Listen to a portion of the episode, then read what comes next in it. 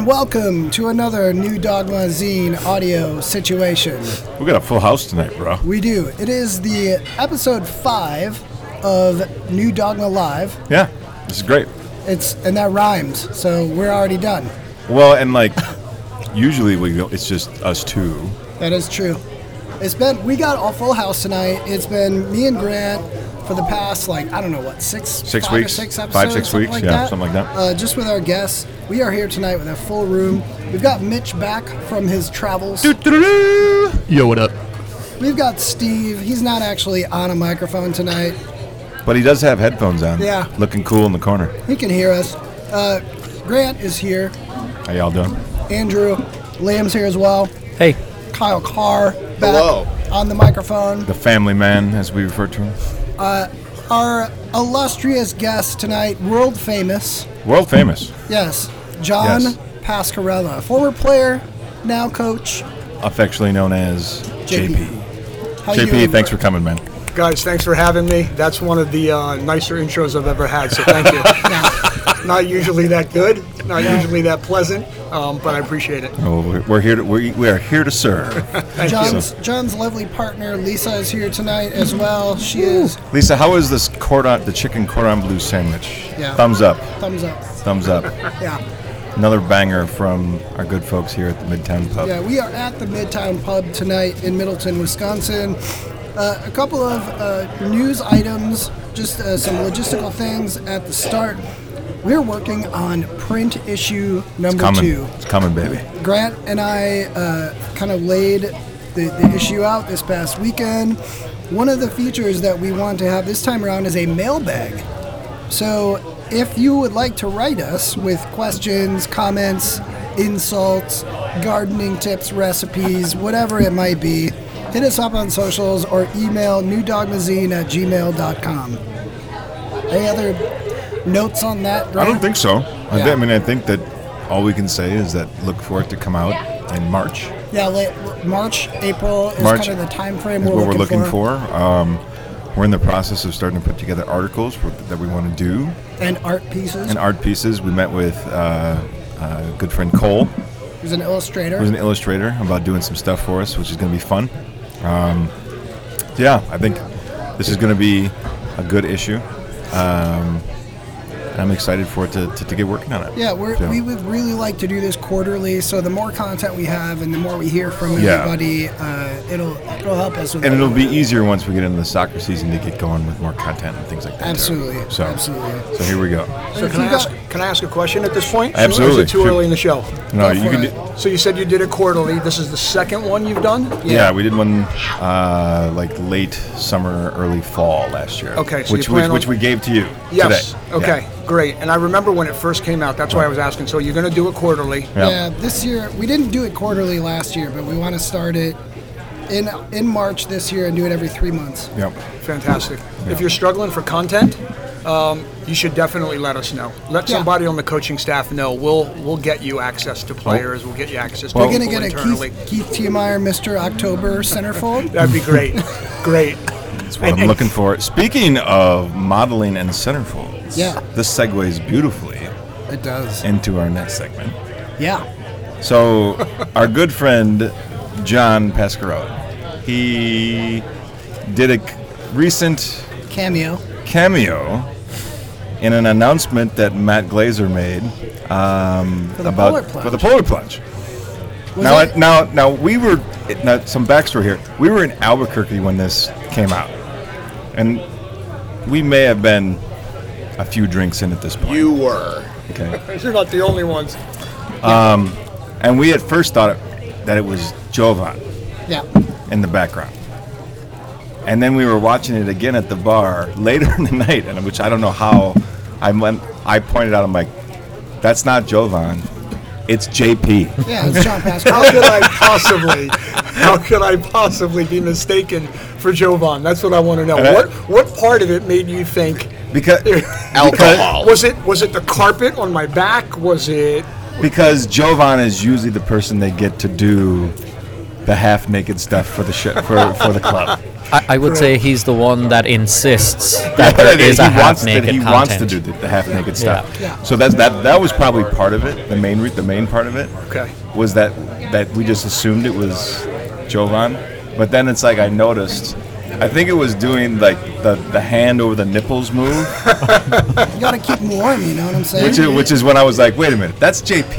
You do have to keep them warm, but I still can't get past the Jovan thing. Like it, it makes me, it makes me realize that He's gonna leave the show now because because of this. Preseason Yeah. can't come soon enough. I obviously have got to get a little bit fitter. there you go. So, Well, not everybody has the body of an Adonis like like Jovan. like Jovan Chavez. Exactly. Uh, well, okay. So, are you doing the polar plunge, JP? Truth be told, the reason why I volunteered for that part of the the marketing campaign Smart man right here. is because I'm not available that weekend. Gotcha. I had made a commitment over Christmas holiday after talking to, to Matt and the rest of the staff about it in terms of the timing for preseason and when we thought we would actually start. I made a commitment to my family to take everyone to see the Bruce Springsteen concert in Kansas City on the same day as the Polar Plunge. I can't, I can't, I can't have any bad thoughts about this. Yeah. So after um, we'll have that first week of training in Minnesota at Minnesota United. My daughter, my second oldest daughter, Cassie, lives there, works there in Minneapolis. I think we met her last. We met her last year. she's the, the volleyball player. Yeah, yeah, yeah. I think you've met all my kids at this Yeah, yeah, point. we met them, yeah, they've yeah, all been in and out of town before. because your son actually was actually training. I think. Correct. Correct. the- he trained with us last summer. That's right. Yep. Him and my youngest daughter were both in right. town last summer. They're both playing collegiate soccer right now, but we can we can talk about that as, as we go on. Um, but I promised the entire family that I would take them. The kids grew up on Springsteen music.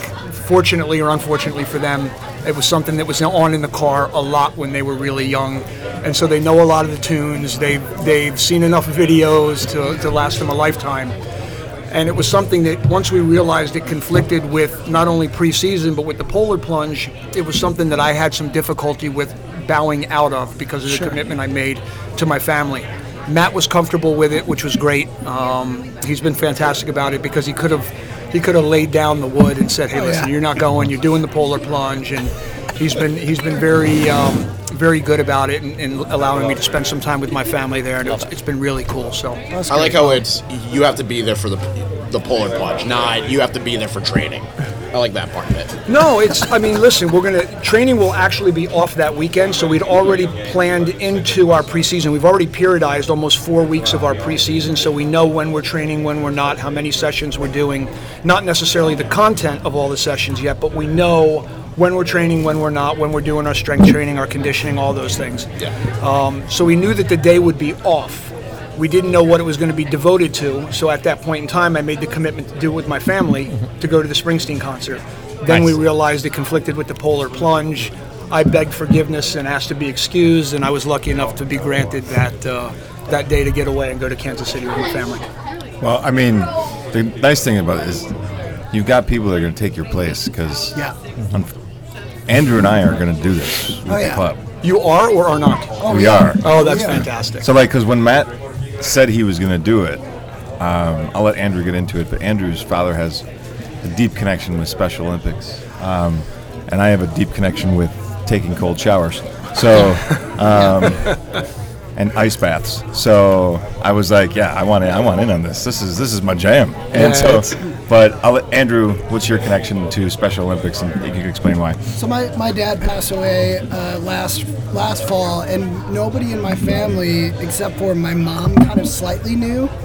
But he apparently had been like a very big donor to Special Olympics most of his adult life. Didn't tell anyone. Didn't tell me. None of my brothers didn't know about it or anything. To the point where he actually got an award from them after he passed, and like delivered to my mom. So You when- show up with like this huge frame picture and an award, and you're like, hey, So when my when when Matt kind of said like I'm gonna do this thing, I was like, all right, twist twist my arm. I guess we'll do it too. Um, so yeah, That's phen- that's phenomenal. Not Yeah. only that you, that you guys are willing to do it, but the fact that your father had done that and told no one about oh it, yeah, yeah, and, and then really cool that they is it called posthumously yeah. awarded him that, and your mom was able to receive Yeah. that Yep. and, Yeah, and, very and take it on his behalf. So very cool, great. really So cool. yeah, it made sense for us. We were just like, yeah, we're doing this. Yeah. So um, there are rumors that Zach Swadzik is going to join us. I mean, he better get his fundraising page up. He says that he's got a special surprise for everybody. Really. Yeah. Banana, I'm afraid of what this could be. I think I know what it is. I'm thinking banana hammock. Exactly. I'm hoping it's a live fest. Nice. so is he half Italian or something? Is that what? He's the, half- Uh, Greek. he's half Greek. uh, same thing. Yeah. oh, he's good. He's good. He's good. Basically. Exact All same right. thing. Well, short, short brown Germans is what they are. yeah. I'm yeah. not starting any culture war over here. Nope. That's nope. exactly what I'll say. These are- These are short, ger- short brown German people. This is what they are. Yeah. Before we get too far into, uh, we're, we're going to get into John's playing career, managerial career, what brought him to Madison. Mitch, how how was your walkabout? Your your uh, you were late, gone for a long time. late stage like rum six springer. weeks. Yeah. Six weeks, I think I was gone. Rumspringa. Yeah. Um, it was nice. I got back on Sunday, Sunday afternoon, and it felt like I'd been gone for maybe two. Like, like I, I was just like, yeah, everything seems the same. Like I. I, I almost didn't like it almost in some respects didn't feel like I even left for that long. It was just kind of weird. Um, but it was really nice. Uh, the weather, you know, the weather was good, all things considered. Could have been warmer for sure. Uh, it was 50s most of the time. Uh, You went to like a bunch of national, National like parks, historic sites, sites, and yep. things like that. Like, what was your favorite part of your your time off? As it Um, were? So I'll kind of like split it up a little bit because there's a couple that I want to point out. Um, I did the Everglades not this past weekend, but the weekend before, and the Everglades are incredible, absolutely incredible. Um, uh, Anhinga Alley got It's to see. amazing how were- big they are. oh, absolutely. It's just like so expansive. Like you don't think it takes up that much space. Oh, it's it's legitimately like I think it's I think it's uh, the fourth largest national park in the lower 48, Yeah. which is huge. Yeah. Third or fourth, it's huge. Yeah. Um, yeah, got to see tons and tons of wildlife there, um, and it like I think it's not really given enough credit for how uh, diverse the ecosystems are. Uh, lots of you know I, I think people just kind of think of it as swampland with you know Right. uh, like Right. But it's a lot more than that. It's a lot more. If if anyone ever gets the opportunity to go down to southern florida and check, Check out the Everglades. like and and check out all the different visitor centers if you can because each of the visitor centers are in very kind of different locales in terms of how the ecosystem around it is. Um, so I highly, I highly recommend that. It, and also, just go to Flamingo Visitor Center, take a picture in front of the sign, go buy a flamingo plushie. They sell those down in the Everglades now. Do it. Even though there's no flamingos in the Everglades, They're It's the selling thought that flamingos. counts. it's the thought that counts. They're I- selling flamingos. I've been told by my wife that I have enough flamingo things. I think my parents have told me that too. But a fair it's not. assessment. It's not for them to decide. If they want to limit, to decide. if they want to limit the gifts that they can give, that by all means, go ahead and limit yourself. We're giving you a resource and an absolute small fountain of resources For sure. to dip into. Um, I do want to point out two other ones. Cumberland Island National Seashore. Where is that? It is uh, southeastern Georgia. It's probably about an hour, hour and a half south of Savannah. Okay. Um, you need to take a ferry to the island, which is a 45 minute ferry each way. Uh, there is one place that you can stay on the island unless you camp. Uh, that one place, the cheapest, uh, the cheapest that you can stay there is seven hundred and twenty-five dollars a night You've got a thing for a for- minimum of three nights. You've got a thing for islands. I'm just glad that when you went this time, it didn't like have some It weather was- event. Yeah, It like was that, cold, that, that the ferry was- actually worked. It was cold. Yes, yes. It, the ferry did actually go out this time. Uh, it was very cold though. Uh, it was in the 40s for most of the day while we were there, um, and we were there for around. See, we got there at 9:45 and we left at four, so around seven hours. I want to say. Um, or 8:45 we got there. Left at four, um, and but it's a beautiful island, and it for it being as small as it was, and we we only were walking around, um, and we saw marshland, we saw beach, we saw like very different wooded areas. That's cool. Um, there's the uh, there's the ruins of a uh, of a mansion that Thomas Carnegie and his wife lived in. Wow. Um, there are wild feral horses everywhere. Uh, we legit had them just like walk past us. We had one that walked up to my friend, my my friend Brian. He's just like sitting on, uh, he's sitting on a at a picnic table. We're both sitting there, and I just like point to this horse that's behind him. He looks behind. The horse is maybe five feet away from him, and he's just like, "Hey, horse." Horse just like walks away. That's what happens. That's what happens. Yeah. The horses are chill. The horses are very chill. There's horse poop everywhere, but How dare other than you the hor- speak to me. other than the horse poop, beautiful, beautiful place to go. I highly, highly recommend going to Cumberland Island National Seashore. I hope it doesn't get turned into a national park, only because I don't want everyone going there and ruining it. Otherwise, Which they will. They will. That's that's how it goes. People people are always like, oh, national parks, national, other national park sites I, and, and this is kind of this is kind of a, you know my little platform. National park sites are very cool outside of just the national parks. There's a lot of cool places in the U.S. that aren't necessarily national parks, but are national monuments, national seashores, you know, national historic sites, national battlefields. You know, there's so much awesome stuff that is in this country that people kind of just ignore because it's not it doesn't have that big name to it. Oh, you know, sure. kind of like lower league sports in a way. I don't know what you're talking about because Wrexham is the big talk of everything right now. So I don't know, but it Because looks they like have two celebrities attached to them, I'm just saying, course. it's a whole discourse. Once It's a we whole get discourse. once we get the Marcus which we'll talk about, coming in with Fort and how the Galaxy actually got their name. Did you know this? I, I didn't, but I don't want to leave this topic yet Yeah, in yeah, terms we're of gonna- in terms of his The last- vacation because the- I, have a- I have a question about it. But go ahead and tell okay. us where your last uh, one was. The last, the last one I want to talk about, um, not necessarily because uh, it's very like, oh, that's cool, you know, like in terms of a lot of things. But Andersonville National Historic Site in southern Georgia, um, it was a former. You can always get more. It was a uh, it was a former uh, Confederate prison, and uh, it now has the uh, National Prisoner of War Museum. And I was I went in with zero expectation, and it was incredibly impactful. Um, now it's very very difficult. It's it's kind of off the beaten track. Um, you know, it's one of those places where if you go to it, also go to the Jimmy Carter National Historic Site, which is like maybe maybe half an hour away, maybe. Uh, southern Georgia, you know, Was about he half an there, hour. like fixing up parts of it? No, but he he is. For, the, for those of you who don't know Jimmy Carter, he's very, very involved with Habitat for Humanity. He's a so handy knows. guy. He is a very handy guy. Um, Seems like he always has like a wound on his head though, because like some kind of board, like like skin tears, man. They're gonna get us all. Skin Oh. tears, they'll get us all. uh, one, one picture ends up in the newspaper. The guy's got a bruise on his face, and now all of a sudden he's always hurt from. he's always hurt. He's- I mean, that's what happens when you get old. It's it's a lot. It takes a lot longer to heal. You know. yeah. My dad's always got some kind of thing. He's Right.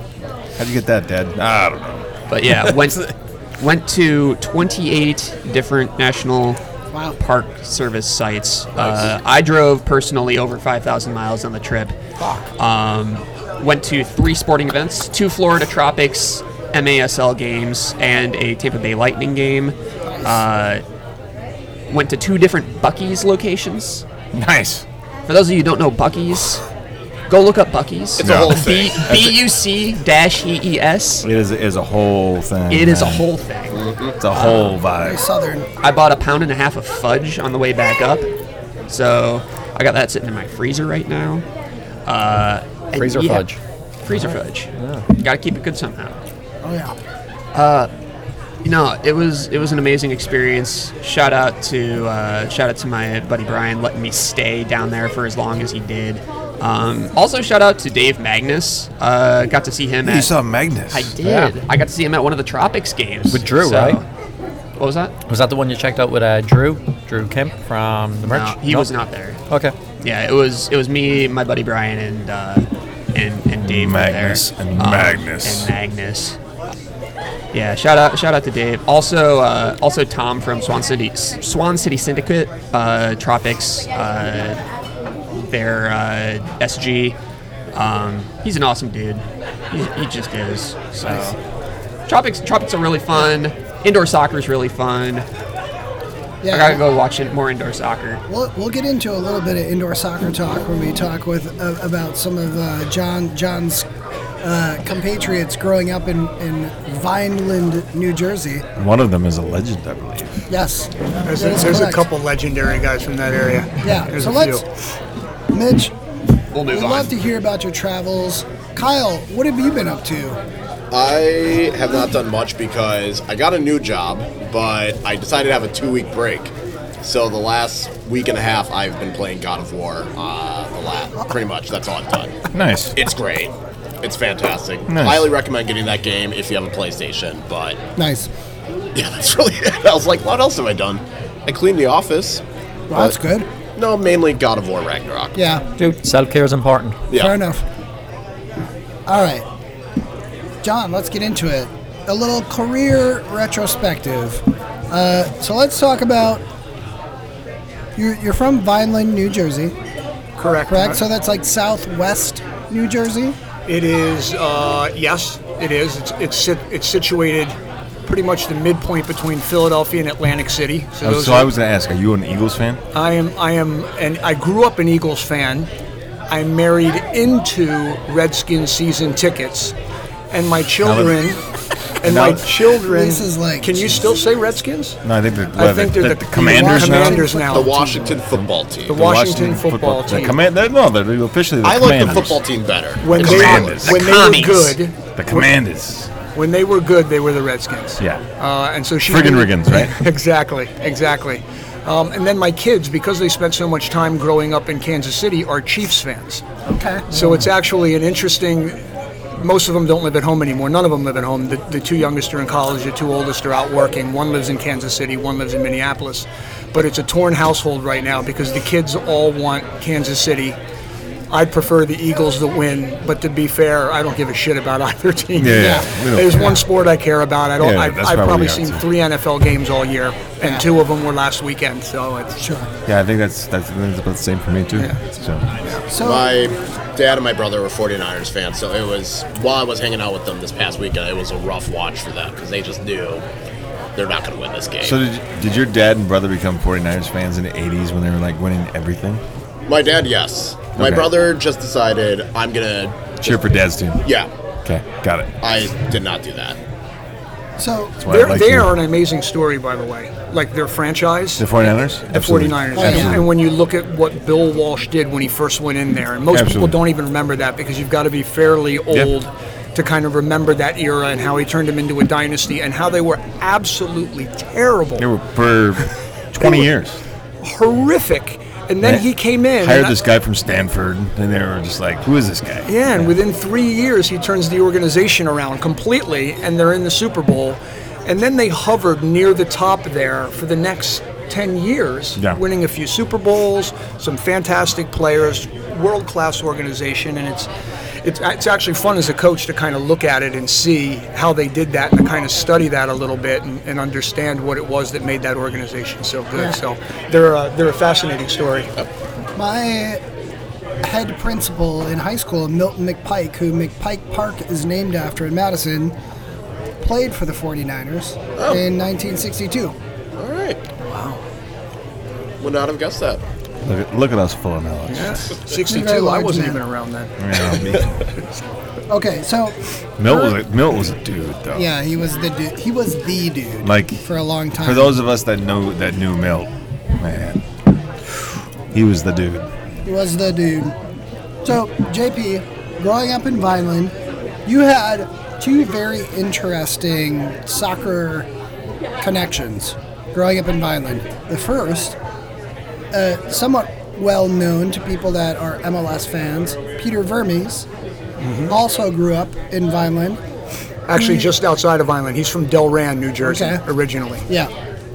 So, what did you know him at all growing up? Did you play against him growing up?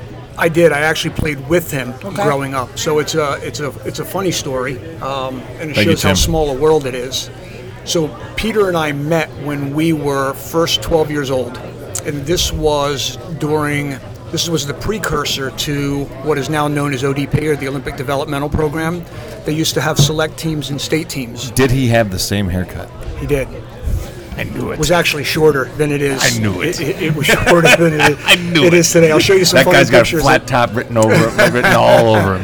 very, very, very strict mom and dad, straight off the boat Yes, from I, Hungary. I and knew it.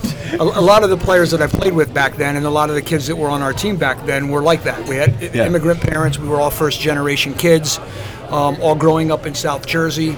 And there was this group of us, Peter being one of them, Bobby Joe Esposito being another, Glenn Carbonara being another, Steve Beaker. There were a lot of tremendous players that Steve came. Beaker's. Whoa, that's a name I haven't heard in a while. Steve Wow. Baker was it was a legend, um, and so we met playing for this South Jersey select team. And interestingly enough, Peter's father, who had uh, migrated over from Hungary, Yeah. decided to put together a group of these kids that all lived within about a 30 minute radius of Delran, all that had played on this select team, and formed his own club or his own club team because the club only consisted of one year and it was the 66 birth year kids. So myself and Peter were on that Yeah. team Yeah. and continued to play for Mr. Vermes, the father, Michael Vermes, uh, until we left high school and ended up going our separate ways to college. So we knew each other back then, played against each other in college because he was first at Loyola, Maryland, and then he transferred to Rutgers. I was at Penn State, so we met each other a couple of times uh, in college, both at indoor tournaments and outdoor during the NCAA uh, season. So it goes. The relationship goes back a long, long way. Well, and one of the guys you mentioned in that group was Glenn Car- Carbonara. Glenn Carbonara, yeah. I mean, career indoor player, played 15 years of indoor soccer. Yeah, he did. He was on the, I think, the I mean- Olympic futsal team too. Yep. He was. Um, he was. A team that I A legend. loved growing up, the Milwaukee Wave. Yeah. He played eight years for Yeah. Milwaukee Wave. It- it- we it- need to get to a Wave game, by the way. Yes. Yeah, We have not. absolutely Like, we've been saying this for a long time. We need to do this. Should do that Like, this just year. set it up and just like this, fucking do it. But anyways, so, it's it's but interesting. and he that won you- six championships of indoor soccer. Oh, and he'll, dude, he'll like, remind you of it all the time. God love him. you know, so that's where it's like, but like a legit legend of indoor soccer. Yeah, I'll. Um, Let I'm, me- I'm going to pull up a picture here on my phone I, because I don't know if you guys brought this up for this reason or not, but but Carbo and I are best friends. He was the best man in my wedding. What I want to ask, and we were just on vacation together. We had we a had no clue. The whole reason why we we, we just because we loved his name because it's like Glenn. They were like, well, Carbonara. what, like, what's, what's his next best friend? Tony Tony Lasagna. I'm like, you know, you know, it's like, I'm- hey, I'm so- Glenn Ziti. You know, so it's like, I've how got, you doing? It's I've like, got some other pasta sauce based names that I want to run by you real quick. Okay? Yeah, go for there it. he How about is. this? There he is. Let me see. You got to send us this picture so we can put it up. Oh yeah, we got to see this. He Yeah. looks he looks like a Glenn Car- He looks Carbonara. great. He looks great. He doesn't look nearly as great as I do. I mean, look at that guy. but- He's- but I mean, look at you though. I mean, with like Yeah. the yeah, I mean, look how good you look. yeah, yeah, yeah, yeah. I look younger next. When I'm standing next to him, I always look younger. So it's So good. so They're I'm good gonna- friends to have. I'm gonna hit you with three pasta sauce based names. You gotta let me know which one of these takes the cake and if they would stack up against Glenn Carbonara, okay?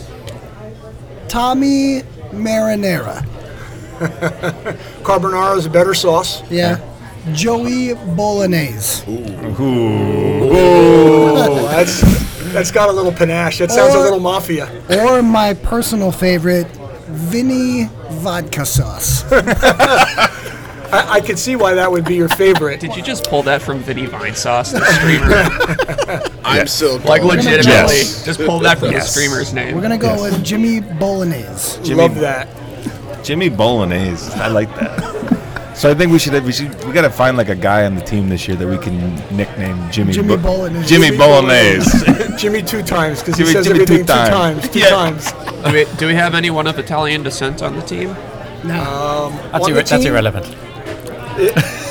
That's relevant. We'll just- Not, not yet. Not Yet. yet. Not yet. Not yet. Yet. Not yet. Not yet. We'll leave that. We'll just leave that in the space. So, after your days in Vineland, because it sounds like you played all the way up until you made it to college. You you went to Penn State. Did you go on a full ride to play to play soccer? Not initially, no. Okay. I, I went actually um, almost as a recruited walk-on. I only got books my first semester there, I know this life. but it's where I wanted to be. Yeah. It was Yep. interesting because I had more money offered to me to go to UConn at that time, which was another uh, big powerhouse program. Yeah, Joe UConn. Morrone was the, the head coach Yeah. there. But there was something about the Penn State name growing Yeah. up in New Jersey. There was something about Walter Bahr, who's an absolute legend in the game of soccer and just passed away a few years ago. To be able to, to play for him and to play for Penn State was was an unbelievable experience and something that I will absolutely never forget. And Happy Valley is a really cool area too. Happy Valley's uh, It's it's gorgeous. It's it's stunning in terms of its beauty. I didn't really realize that when I went to school there. You don't appreciate it for what it is that way. You appreciate the young students. You appreciate the vibrance. You appreciate the Yeah. partying. You appreciate the sports world. You appreciate the good academics. But you don't really you don't really take in. I don't think the scenery, or I didn't anyway. No. Uh, but I got a chance to return there actually with my wife when I was doing some coaching education stuff, and I realized driving through the mountains, going up there, This is it gorgeous. absolutely So, beautiful. so when you were there, who were like? So what years were you at Penn State? I was there 84 through 88. I wasn't allowed to graduate until 89. So I'm trying to think like who would be some of the like the football players that went through Um, during that time. So uh, Shane Conlan Shane Conlan was the name I was, was coming. one of our linebacker for the Bills, right? correct. Yeah. DJ Dozier was a Yeah, big oh, running yeah, back that's a good there one. at the time. Yeah. Um, it was a good team. We actually went uh, to the national You championship did against two years in a row. and lost against Miami beat Miami. Beat Miami and then lost to- Was it Oklahoma? Was it or Nebraska.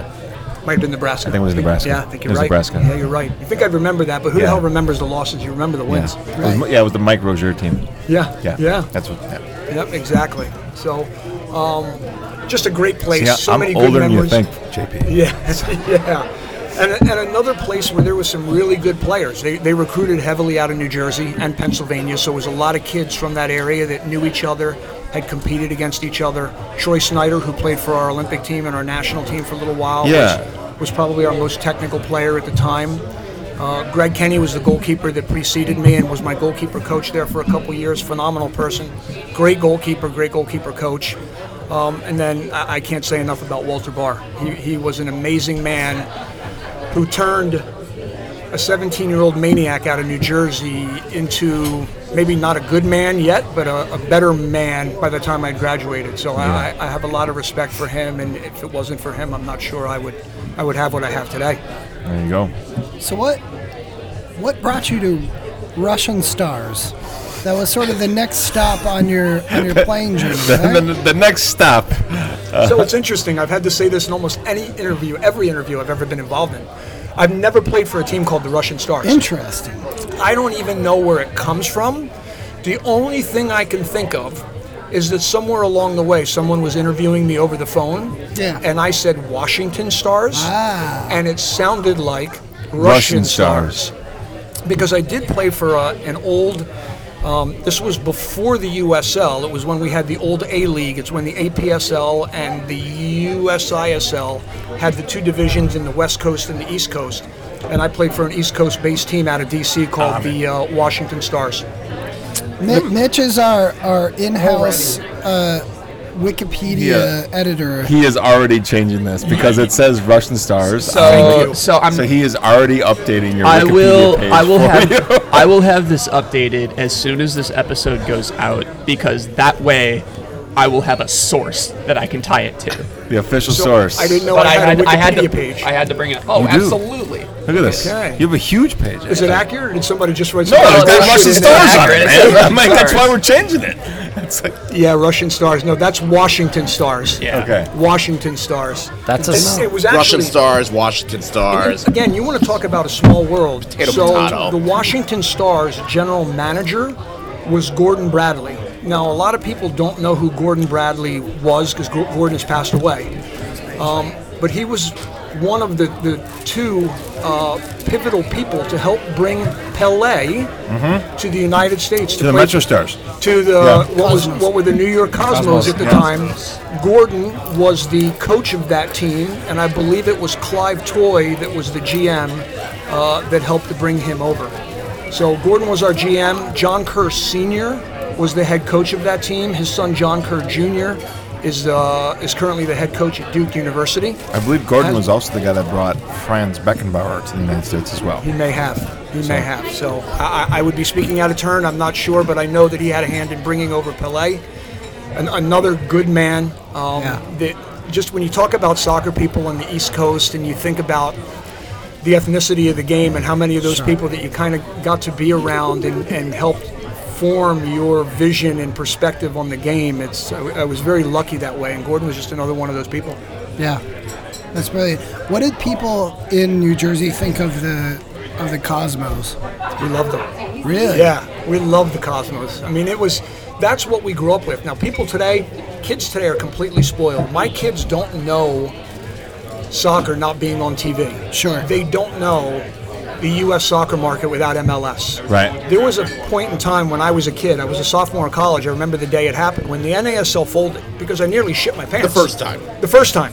The first time. Now, I'm talking about the NASL of Chinaglia, Beckenbauer, uh-huh. Neeskens, Johan Cruyff, Best. George Best, all these guys Yeah. that were playing in that league. When that league went kaput, guys like me that were in college thinking all we're going to do when we leave is play professional soccer, Yeah. there was no friggin' teams to play for anymore. Right. Which led to a lot of us having to leave the country to play but it was it was an interesting time back then because the game was now the game is everywhere. Everybody sees it. It's on TV. It, all the kids play it.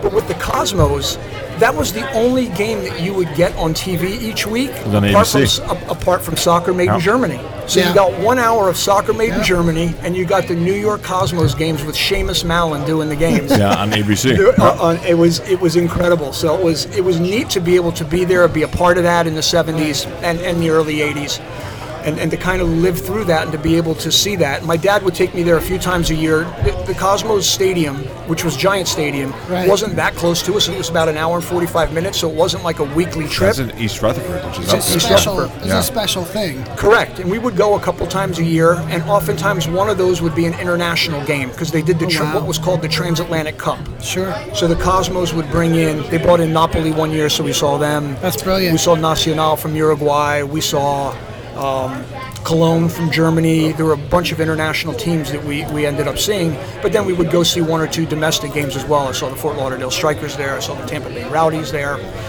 Um, and then a few years later, Philadelphia brought in a team, the Yeah. old Philadelphia Fury Yep, absolutely. and and so we would go to even more of those games in Philly because Philly was closer than, than East Rutherford was. But the Cosmos were a big deal back then, and they were a kick-ass team. Yeah. They were a kick-ass team.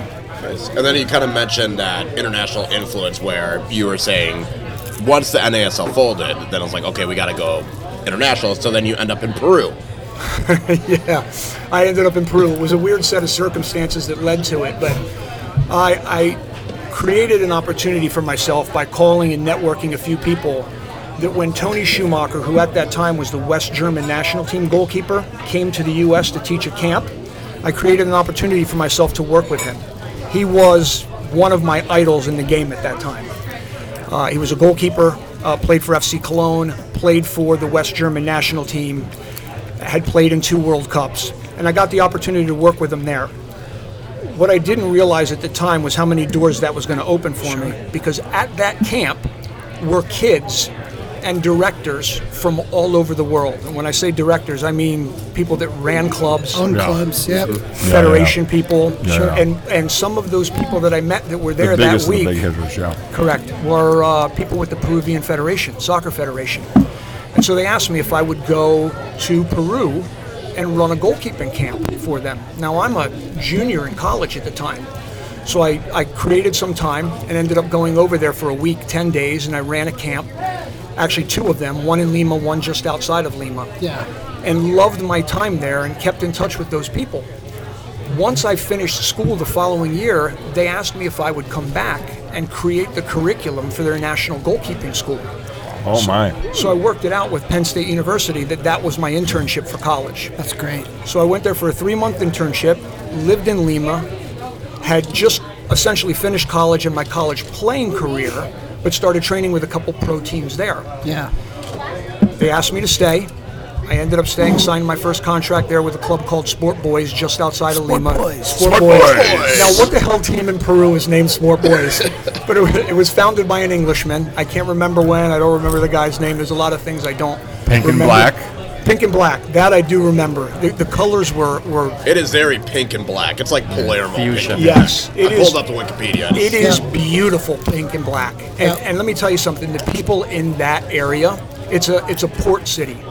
And they are the warmest. They call them cal- la, la gente caliente. They're very warm people there.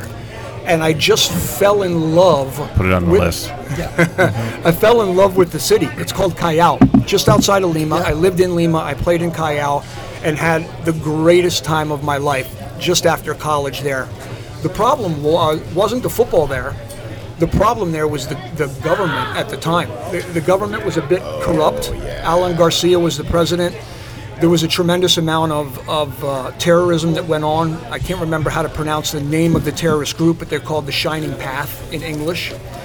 And the our government essentially closed our embassy there and said you've got two weeks to leave or you're kind of on your own. And this was right at playoff time. So i stayed another i overstayed my welcome. I stayed another three or four weeks and then ultimately ended up leaving John, you What know what's interesting? I actually found a photo of you playing for that Sport Boys team. You had long curly hair oh yeah coming down the side oh, and in the back. Yeah. You are very, very obviously from the United States compared to the rest of these guys. Yes, but part of the reason for keeping that long hair was, and again, this goes back to the whole terrorism thing. There were checkpoints throughout the country there to look. Sure. And so it's it's the first time, the only time really. No, not the only time. It happened once in England, where there was the muzzle of a gun put up against my head as they came onto the bus to check for papers. And over time, I realized I need to keep my hair long because they started to mistake me over time as an Argentinian. Sure. And ended up leaving me alone. Yeah. So it was part of it was simply survival Yep. while I was there, and part of it was kind of an image thing as well, where you're a young kid, you're playing professional soccer, you're living Yep. abroad. It was you know life, liberty, and the and the pursuit of happiness. and Sure. I just let it go. I let it go until I started having kids and. Once they started crying, looking at me, it, it got shorter and shorter with each child. when were you in Peru then? What Uh, years? in 89 i played the first season there and i went back in 91 to play for the same coach but a different club things So- had settled down and they changed president. I was going to say, this is after that whole prison massacre situation, Correct. right? Okay. Correct. Correct. When I went back in '91, uh, a, a guy Japanese descent named Fujimori became president, cleaned up the government at least for a little while. I think until he became a little corrupt. Sure. But the, the country was in a much better state, was in a much better place at that point in time. So your second year that you that you played uh, in Peru, you were at Alianza Atleti. Yep, in, in Sullana, Peru, way up north, kind Yep. of bordered Ecuador. The interesting thing here that I found was that Sport Boys won the second division in '89. Your first year with them, they got promoted. We got promoted, correct. We were in the second division. The team had been relegated because of financial improprieties, I guess, or Sure. something had happened financially before I A was A Rangers there. situation. Yeah. I was going to say Juventus. But I will the- always beg on Rangers. The interesting thing here is that the next year they finished runners up in the first division. They are, if you think of of that club and you look at the history of that club, they are part of the top four really in Peru. Mm-hmm. If you look at La U or Universitario, Alianza Lima, Sport Boys, and Sporting Cristal are probably your top four teams there traditionally. So it was a very powerful team with a lot of money. So it, I don't want to say that our run in the second division was easy, Sure. but we didn't lose much. Yeah. Um, so then after Peru, you come back, you play for the Kickers in Richmond. Yeah, actually, that's uh, it was after the first time in Peru was when I played with the Washington Stars. Okay. What what is what is now known on Wikipedia as the Russian Stars. Russian stars.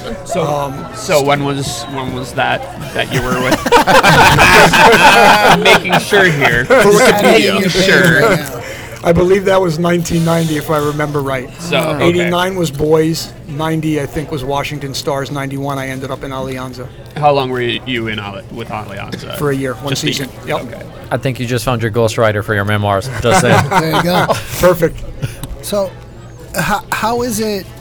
You know, I mean, obviously, the Kickers have been playing at the same stadium, City Stadium in Richmond, for forever. Mm-hmm. What What's it like going back there as a coach? Weird. Yeah. Yeah, it's really it, it- it's strange because it it hasn't changed much. Hmm. the crowds are still good. Yeah. The team is still good. Yep. Um, I've bumped in last season to a couple of people that I knew back then, like the guy that I, I don't know if they call them the Red Hats or whatever they are. They're one of the guys that are at the scorers table that kind of oh, sure. helps with the Yep. the orchestration of the game, and was the same guy that did it back then. He's Wow. in his 70s now doing it. Love that. Um, yeah, it's great to. It's just kind of great to see. Um, Rob Ukrops, who was a teammate of mine, there is now the owner of the team Yep. and sponsor of the Sponsor, team. yep. So it's it's interesting to go back and to see that, and and I think it's it's cool in a lot of ways because and I've said this a lot. The one thing you really want to be able to do, the one thing I want to be able to do when I'm laying on my deathbed, is to be able to look back on life and say that I left the game a little bit better than I found it. Sure. And to see that a team like that can last that long and that, that as Americans we've been able to back a team like that for so long in minor league soccer is, Yeah. I think, a great tribute to, to what we're doing with soccer in this country. Absolutely. Do you do you ever talk with Neil Lavity about because he was a player there too? Um, I imagine it's probably similar for him, though his playing days are a little bit closer than yours are. Um, do, are there other places in the U.S. where you visit where you get that sort of feel? Charlotte's like that because of the old Charlotte Eagles. When Yeah. you go back to that town, you see it, you feel it. Now they're lucky because they've got the big time team with their MLS team. Yeah. Sure. Um, but it's neat to still see it survive at the USL level. Um, Richmond, as we said, and that's that's probably about it. Sure. You know, there's um, Raleigh used to have a team, but they they we didn't play them at that time when uh, they've been around for a long time and under a few different names and ownership groups. Um, but Richmond's really the big one and kind of the neat one for me to be able to go back and to see. Not to mention the fact that I have family there. I met my wife just outside of that area. My in-laws are there. Um, my parent, my mother-in-law, my father-in-law, my sister-in-laws, brother-in-laws, they all live in that area. So great to go back there and see them when we have games and nice to have a little support Nice. in the stands. Brilliant. So you move on from the Kickers. You play for a club called the Standard Falcons for a little bit. Where were they located? They were located in Southern California. The town was maybe Fontana, California, I think, maybe. That's nice. That's a nice town. It's, th- that whole area was beautiful. We had moved there, um, and in reality, I wasn't happy about the move. We moved there because of my wife's job, and it was just before MLS started. And I thought my best opportunity of playing in, M- in MLS would be in the DC market because people knew me there. That the people that were forming the team there had an idea of who I was. So moving to Los Angeles wasn't really my idea, nor was I excited about it. Um, but the year before, when we moved, and the year before MLS started, I played for this USISL team in uh, called the Montclair Standard Falcons, and again got a chance to meet some really good soccer people there, and and one of the interestingly enough, one of the people I ended up playing for later on down the road, and then ended up working with, named Octavio Zambrano. Octavio ended up Oh, yeah. becoming the assistant coach of the Los Angeles Galaxy, eventually Yeah. became the head coach and the Yep. coach of the Metro Stars. And then, interestingly enough, we crossed paths again because we both worked at Sporting Kansas City as assistant coaches. Yep. Right. If you He's been fast around. forward, he's been around. He's Yeah, been around. he's been so- around. Um, But yeah, the Standard Falcons, that must have been probably 95, I think, 94, 95. Yep. Um, the year before MLS started. Yep. So, you know, you're in LA and you're doing all that fun stuff, and the Galaxy are like just starting to ramp up, starting to get a bit of a vibe about them. We know here in Madison how the team got their name. It was a crowdsourced thing, and there was a bit of a competition. There was a community engagement component. Do you know why the Galaxy got their name? I have no idea. I didn't even know about the crowdsourcing and uh, that whole idea. So what? No, with us? Yeah, You- you yeah. didn't so know No, this? I had no so idea. The beast that is the one of the the godfathers of American soccer, Peter Wilt. It was like, you know, you're going to build a club, you're going to build it around the community, you're going to offer up as much ownership as you can to the community.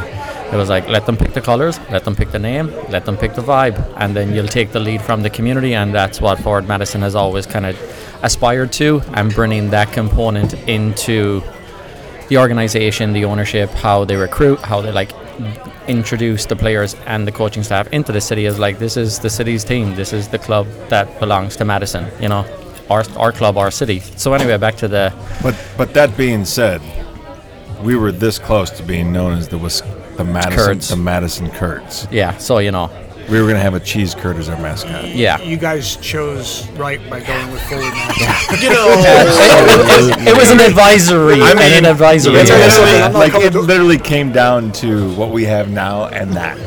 yeah. So like, I'm not saying the people in Madison are always correct. I'm just saying the powers that be chose correct. Yeah, and that was Peter Wilt's idea to go about it in that way. Yeah, yeah. Yeah, and now you see it being replicated in Milwaukee and everything else. So it's a, it's a true tr- tried and swear to God, it's tested. better I'm re- Rampage. So I'm really hoping for Milwaukee's best. right, and that, that would be great. Not bad. I'm sticking with the Rampage. Got a, an And Peter- ode to history.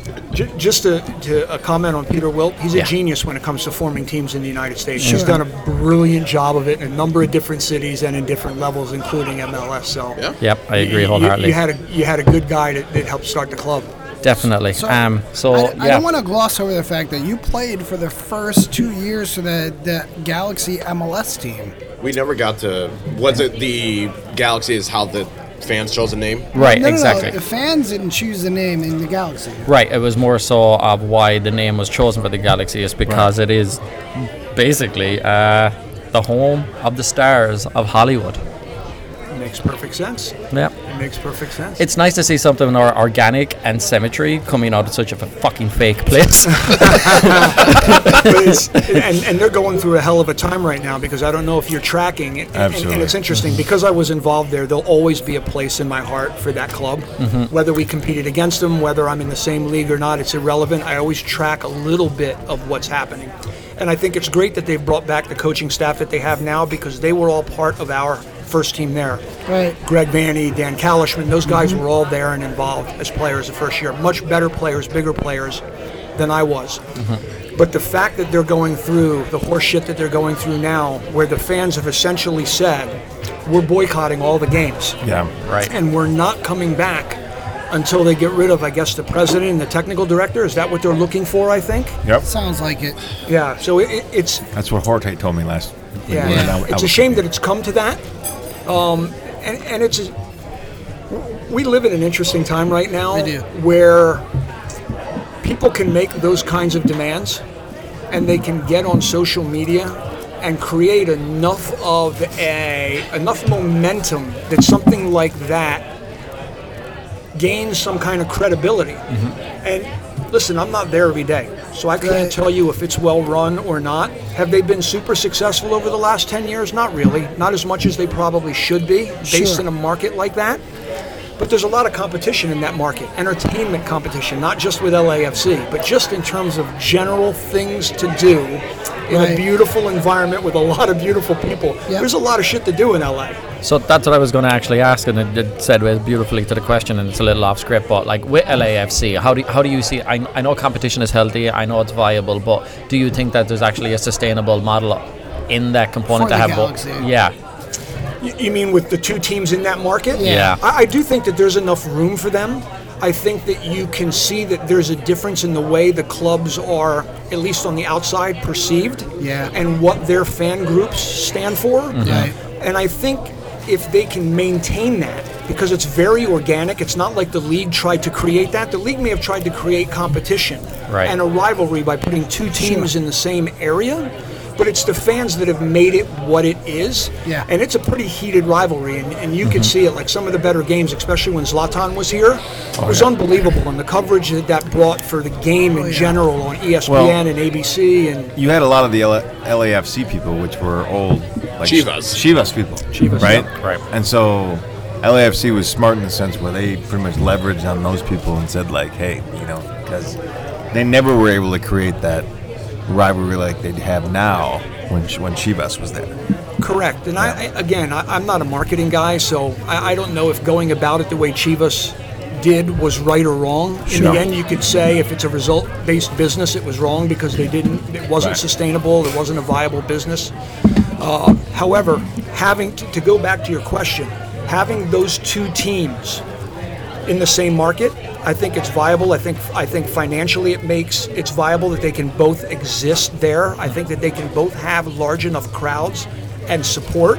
Yeah. And it would be really awesome if they were both really, really good. I, I like that because like it sets a precedence for other states to have multiple professional teams as well, and it shows them that it's it's a good template to run off. Because right now you, you look at like so many states that are whatever league you're looking at, where you're looking at the vast distance of this place, and that's why they set up multiple conferences, obviously. But as as you trickle down and you want to prevail a, a policy of like promoting infrastructure, I think that's a really cool template and a business model to be able to replicate or at least provide. I don't want to say like anything below USS is, feeder, but at the end of the day, when when that's the the pinnacle of the professional game over here, you kind of have to be the default of that when you're looking at like developing talent. I would agree. I I would agree as well. And, and not only developing talent, but just developing the rivalries and what that creates for the league. So if you look, for example, and again, I don't know if this was a strategy of the leagues or not, but they put the two teams in New York. Yeah. So you had what was the Metro Stars that turned into the Red Bull, and then they added NYCFC.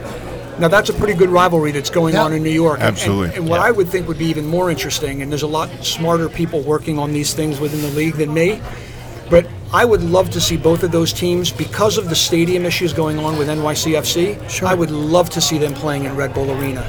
No different than the AC Milan, Inter Milan playing out of San Siro. You've got the two teams. Or uh, Roma and Lazio. I mean, that, it would be phenomenal to see both those teams. Now, I can't see how that would happen because it's Red Bull Arena. Why the hell would they want NYCFC Yeah. in that Be stadium? playing in, in Jersey. Correct, because part of it is about them selling cans. That's Right. that's what the Red Bull. Yep. The marketing. Ma- it's, it's all about marketing the product. However, if you're talking about marketing the league and marketing football within the United States, to have those two teams playing out of the same stadium, if you think there's some some piss and vinegar in that in that oh, rivalry right 100%. now, wait till you get those two teams playing out of the same stadium. Do you see that being a possibility maybe in a different city down the road if the U.S. ever does implement Pro Rel? Like, do you see a city in your mind that's like, yes, they will put them in the same stadium, like a Chicago or Dallas, Miami? So I, I could see it in a few different places. New York for me right Houston, now is, sure. is the most obvious one. Chicago for me almost Yeah. seems like it's set up as because isn't it like the north of Chicago and the south of Chicago? Like Very much that's so. a big rivalry. It's like Yeah. the Cubs and the Yeah. White Sox, or Yep. if I've got that right. And I'm listen, I'm not local to the Midwest, but You are correct. um, I, I think something like that in Chicago could work, where you have two teams in that market I think on each Houston side could work too. on each side of the of the um, of the city. Houston might work. I don't know the demographics well enough there. I don't I don't know the city well enough. I think I think Dallas Fort Worth. Put Yeah. one team in Dallas. Put one in Fort Worth. That, that could that- I mean I guess that would be a possibility because of what exists there.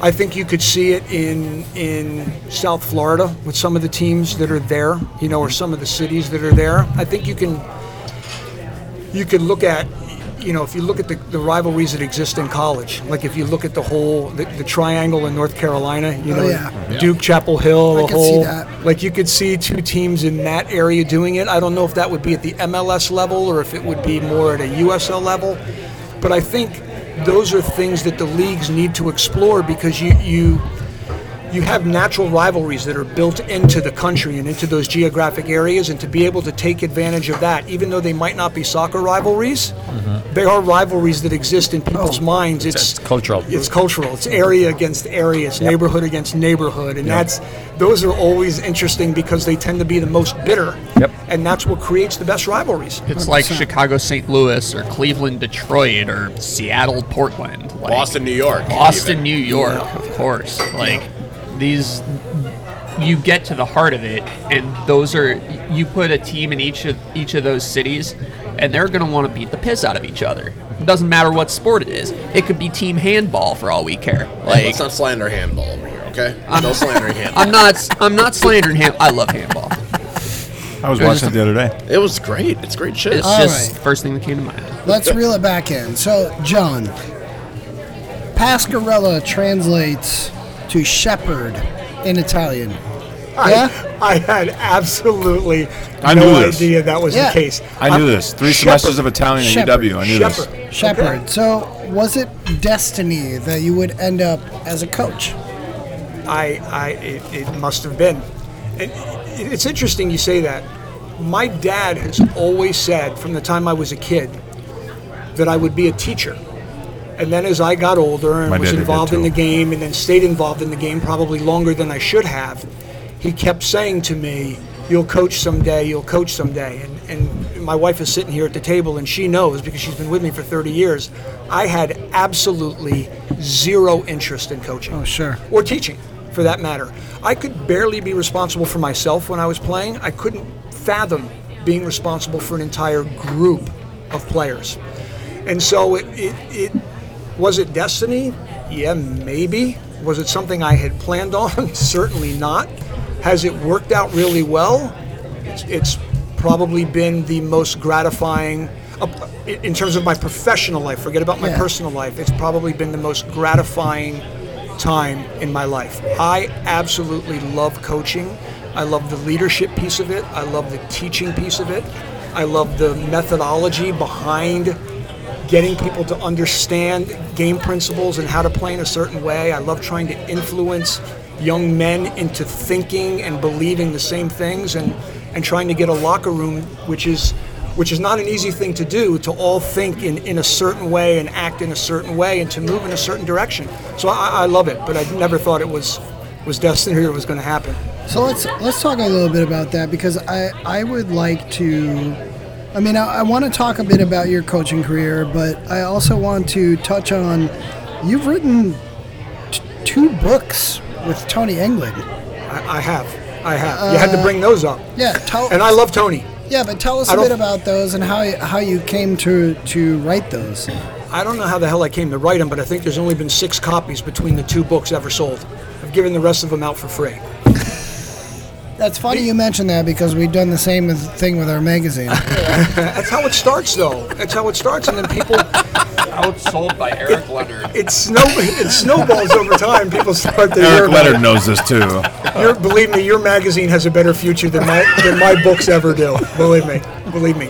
But I, I was approached by Tony uh, a number of years ago. We met on a coaching course where he was a student and I was teaching. I was giving a couple lectures. I was a guest lecturer. Um, and he asked me afterwards if I would act as a, a mentor for him through the course, which I did. And uh, and then after that was done, that was probably about a year, a year and a half long. That that relationship, just as a as a mentor student. And I knew that he had written a number of books. I'd actually read a couple of them. And he asked me if I would be interested in, in co-authoring a goalkeeping book with him. And I said, I mean, it's it's one of the few things I actually know about Sure. in this world. So I figured that I would I would do some writing. So he took a lot of the functional pieces of it in terms of the activities and the exercises, and I took a lot of the theory behind the position, coaching the position, talking about positioning, periodization, those types of things. And it was probably one of the most difficult things I ever had to do. It's so it's so hard to put you on a page and to simplify yourself and to be like, hey, this is this is me on paper and and to like separate yourself from how you actually function and to self-analyze and to self-congratulate or to be at a point where you can be like, I'm actually at peace with myself that I can put this on paper and someone else know all about me. You know, Yeah. that imposter syndrome kind of thing. Yes, yeah, exactly.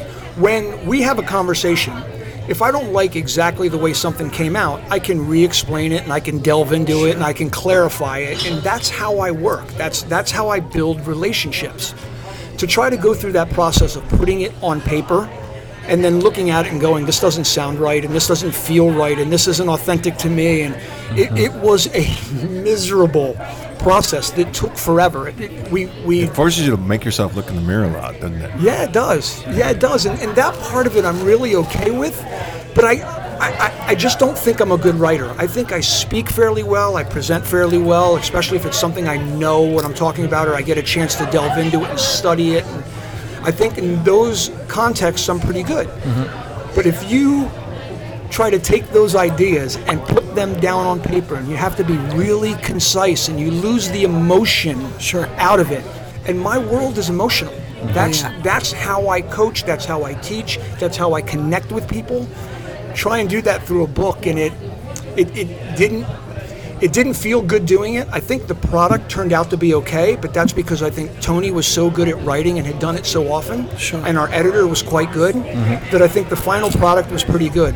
But looking back on it now, only a few years ago, I wish I could redo it because it's like a conversation Right. that you feel like you could elaborate on, but it's you can't elaborate on it. It's done. And there's some things that you knew that you did then for that reason, but now it's even clearer the actual what you were actually trying to get to with that, and you were making Yeah. the best analogy or the be- the best presentation of what you were trying to get across, uh, to, to be elegant about it and to execute your actual It's- vision. It's always at the time though, right? It's why it's why It's like that even moment. it's why even like major major bestsellers end up doing like a fourth or fifth edition that's like revised and Yep. has a different foreword. It's like I want to provide this with a with a different sort of context than maybe than that you're used to, and here's some new information that's part of it. Exactly. Exactly. Medical journals get edits every single time. I don't know why a sport professional wouldn't get another edit. So let me let me ask you a question. So you you seem to have, I mean, obviously you, you offered a lot to this book. Tony wrote a lot of it, but you still offered a lot. You seem to have a cerebral approach to coaching and performing, and you seem to be constantly pushing yourself to learn about the game. Tell us about tactical periodization. Who has talked to you about my involvement with tactical periodization? I'm Nobody. just curious. We found this out on our own. Okay. Okay. Um, it, it is something that I'm studying now. I'm doing my master's. I- Periodization is like a huge thing in the cycling community and the swimming community. yes. Yep. And I don't think it's as big a deal in the soccer community yet, but it's going to be. It, it is becoming a bigger and bigger deal. Physical periodization over the last 10 years, 15 years. And and if, if I go back to my first days in MLS, my first job at Sporting Kansas City, for example, I was both the uh, high performance coach or conditioning coach of the team. And That the- was again with Peter Vermes. That was with Peter, correct. Yeah. That was with Peter in Kansas City. This goes back to 2008, 2009, somewhere around there. Um, but it, it was becoming a bigger deal then, but it was all about the physical periodization. It was all about, you know, at that time, can you be at your peak performance for the playoffs? when you need to be. when you need to be. Right. And then you start to realize through studying and through the application of it, week to week, day to day, year to year, that in football it's not a matter of peaking at the right time. Right. Well, maybe it is, but it's peaking every weekend. Yes. And it's getting the right cycle down, the right microcycle, the right balance of training and recovery throughout the week so that you're as fit as you can possibly be, but also as fresh as you can possibly be for the game on the weekend. And that advancement on the from the physical perspective in the in the professional game of soccer, in, in MLS, in the USL, around the world, is is quite developed right now. I, I think just as much as it would be in, in track and field or in other endurance spor- sports like cycling I was going to bring running up cross country. Cross Yeah. country, 100%, 100%. And a lot of it, it, a lot of the base for it came from that. Um, and people like Jens Bangsbo, who was working at Juventus a number Yeah, of years absolutely. ago and, and brought that to the forefront. And then we've refined it, not we, people in the game have refined it. People like myself have stolen good ideas that others have, have put forward and Well, created. does. Yeah, that, that's what we do, and, and created what essentially is a microcycle for the training week within soccer that makes sense so that you're fresh as well as fit from week to week to week. Right. Tactical periodization is a completely different animal because it looks at the game holistically. It's not looking at just the the pillar of fitness. Sure. It's looking at fitness, the technical, the tactical, the psychological, the the social, the socio-emotional piece. All of those things tied together through the the prism or through the lens of complexity theory. Yeah. And when you look at teams, they are complex systems because there's so many individual pieces and parts and all these separate inputs create something that you don't necessarily know what's going to emerge. Sure. And so the piece about the tactical periodization that's so interesting is trying to create a team that's principle based around game model, around your game model, around the way you see the game, and get them to see and understand that. And that's really difficult when you have 11 people on the field that all grew up playing the game in a very, very different way, that see the game in a very, di- very different way. You've got a player from Mexico playing with a guy from Argentina, playing with a guy from Greece, playing with a guy from Germany, who've all grown up with completely different influences and trying to get them to see the game in the same way. And so, I've been working on this thing for the last 18, 13 months. I've got a couple months left of work to do. I've just returned, um, what was it, two months ago? I, I took, wasn't even two months ago, was it? When I was in Porto to do some Yeah. studying there hands on. Um, I'll probably take one more trip there next year just to kind of finish up some stuff. But I'm in the process of writing my, my thesis, and it's currently about 180 some odd pages long, and I've probably got yeah, it's you know it's funny. You said cerebral and the cerebral way of looking at the game. I would have never thought that I would have been that way about the game because it was so instinctive when I was younger. But I've really enjoyed studying the game, and I've really enjoyed studying how to influence people to buy into certain things Right. And to study the game and what's successful in the game, the cutting edge of the game, and tactically, psychologically, physically, and put all those things together. And then work within a team of staff members that can make the whole team kind of follow that direction. Because you've got to remember, it's no different for the staff than it is for the players. Right. Matt grew up with a very different perspective on the game than I did. Yep. Neil grew up with a different perspective than all of us. Our influences are all different. And that's what's so fun about the office every day is talking to those guys, talking to Jim Launder, talking to Keith Tiemeyer, and putting together something that's authentic to us. Sure. And then trying to have that impact on the players and get them to buy into that way. At the same time, taking into account our context today and where we are, the city that we're in. Yep.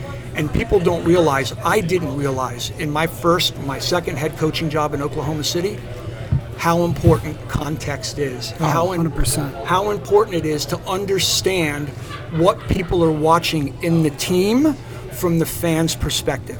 Yep. And knowing that this is what they want to see. It doesn't I'm not the only one that matters in this in terms of what I want to see my football team do and be able to, to play and implement on the field. Part of it has to be authentic to them as well. Mm-hmm. And I don't think I understood that until I started studying tactical periodization and how the whole social piece ties into football. I just think it's super cool that we have those different perspectives in our our back room at Forward Madison. We have a guy like you who, you know, for all intents and purposes, have shared very similar experiences as somebody like Matt, except he's much younger than you, much less experienced, it hasn't played internationally, but has a different ex- different approach to coaching the game that you do, but you're bringing this like very hey, this is the way because I honestly think that the way that you're thinking about this tactical periodization is a very is a cerebral approach, but it's also a very timely approach to the game. Correct. game. Correct.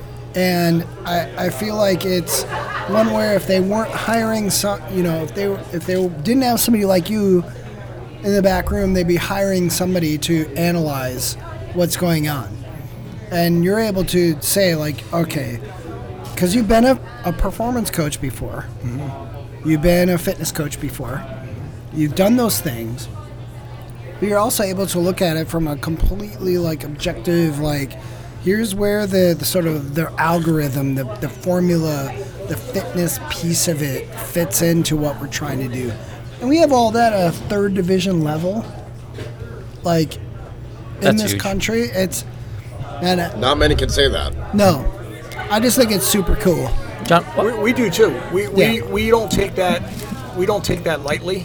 And we spend a lot of time together, kind of talking about the game, dissecting the game, arguing about the game, and, and our perspectives on it. And I think it's a really good blend Yeah. uh, in, in our locker room. When I say that, I mean talking about the coaches. yep Now, what we have yet to do here is to turn that into wins, turn that Right. into success. And, and I'm really thankful to the organization, to the ownership, that they've given us some time to do that. Because the one thing I can tell you, and I, I wouldn't necessarily say this to our ownership, but it's come up now naturally, is that the one thing that we had in Kansas City that most people don't realize is the ownership group gave us the confidence to do things our way. sure And when we got there, in fact, my, my job wasn't with Peter initially. sure Peter was the technical director, and Curt Onalfo was the head coach. And we weren't very good. In fact, when Peter took over the team, we still weren't very good until about the third year, three and a half Correct. years in. Correct. However, the ownership group gave us enough time and space to turn it into our locker room, to create the culture that we wanted to create, to turn over the team the way we wanted to turn them over We knew it would take time. and they knew it would take time. You can't, you can't just. And, coaches don't say this because they're trying to buy themselves time. They're saying this because it's reality. Mm-hmm. Now, if you want to be very direct, if you want to be a little less complex in the way you play, then maybe you can have success a little bit earlier. But I think for us in our locker room as coaches, it, it wouldn't be the football we want to play. And you could see some of it come out last year, but it wasn't quite good enough. And, and so we're slowly but surely turning over the team and creating a culture and a locker room and a group of players that, that we think can get us there. And the ownership has, has given, us, uh, given us enough time and space to be able to do that. And that's, that's not always the case. No, that's not I- always the case. And I think that's one of the things that we as fans have to remember is that this stuff takes time. It's not going to happen overnight. For sure. Um, I mean, I just I, I look at good friends. We were just talking about this. My wife and I were talking about it the other night because I, I just talked to one of them the other day. But the coaches at Houston Dynamo, Paulo Nagamura played for us in Kansas City. He coached for us in Kansas City as part of Swope, Swope uh, Park Rangers, the USL team. Yep. Jimmy Nielsen, who was our goalkeeper there and Yeah. was the was the head coach Yeah. uh, for the Oklahoma City Energy for a couple of years. Those guys were given less than one year to turn around the Houston Dynamo. Now It you're ain't gonna talking- happen. It, it's Especially in the MLS where it, there's so much parity. You never know what's going to happen with all the It's- allocation stuff. it's not their roster. The mechanisms that are in place to turn over your roster and to bring in the people you want. It, it- it's not like it is in Europe. You don't just Right. get rid of 15 players and spend 600 million dollars Right. like Chelsea did in the transfer window and turn your fucking team over like that. It doesn't. Right. They just dropped it doesn't happen. 130 million dollars on Fernandez. yep. Yeah. on, on- on one guy. Right. Could you, could you imagine what that much money would do to like a, any team, but like especially what like that investment in USL, right? You you're dropping 140 million on. we could build on- a stadium. no, you you could build out like a secondary training camp, f- literally that's not having the people train on their home ground, where they're like literally having infrastructure. A where lot they're more having, than that too. Yeah, across the board. Like you could start, you 140 could start, million you could really start an here. academy with that money, like a good academy right off the bat with that sort of money in, I in think- this league. I think we've determined that having JP here, having you here, JP, is uh-huh. is a big deal for us on the tactical, on the studiousness side of the game. Let's talk through a little bit. We can cover very quickly. 03 or 98 through 08, you were a coach in the ODP, mm-hmm. Olympic Development Program, as well as the Maryland Terrapins and the Herndon Hornets in high school. high school. I uh, I got my start in coaching all pretty much within the youth game. Yeah. It, it first began at the University of Maryland. I spent three years there. It was kind of part time, and I I didn't do it as a favor to Sasha Cirovski, but he kind of convinced me that that I should try it.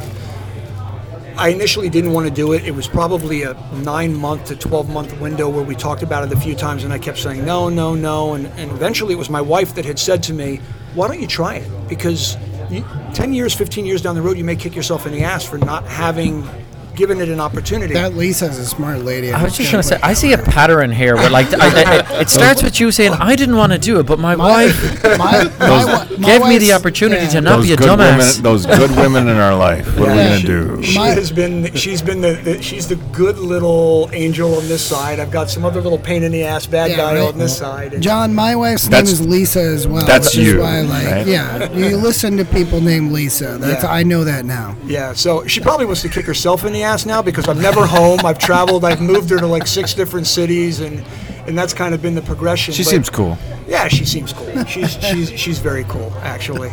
Um, but it was all through youth soccer essentially. I worked with young people, young adults. I worked in the ODP system. I worked with uh, youth players with youth teams, and I worked at a high school, coaching a high school team. And I did that for almost 10 years while I was helping to raise my children. I always wanted either my wife or I to be home with our kids Yeah.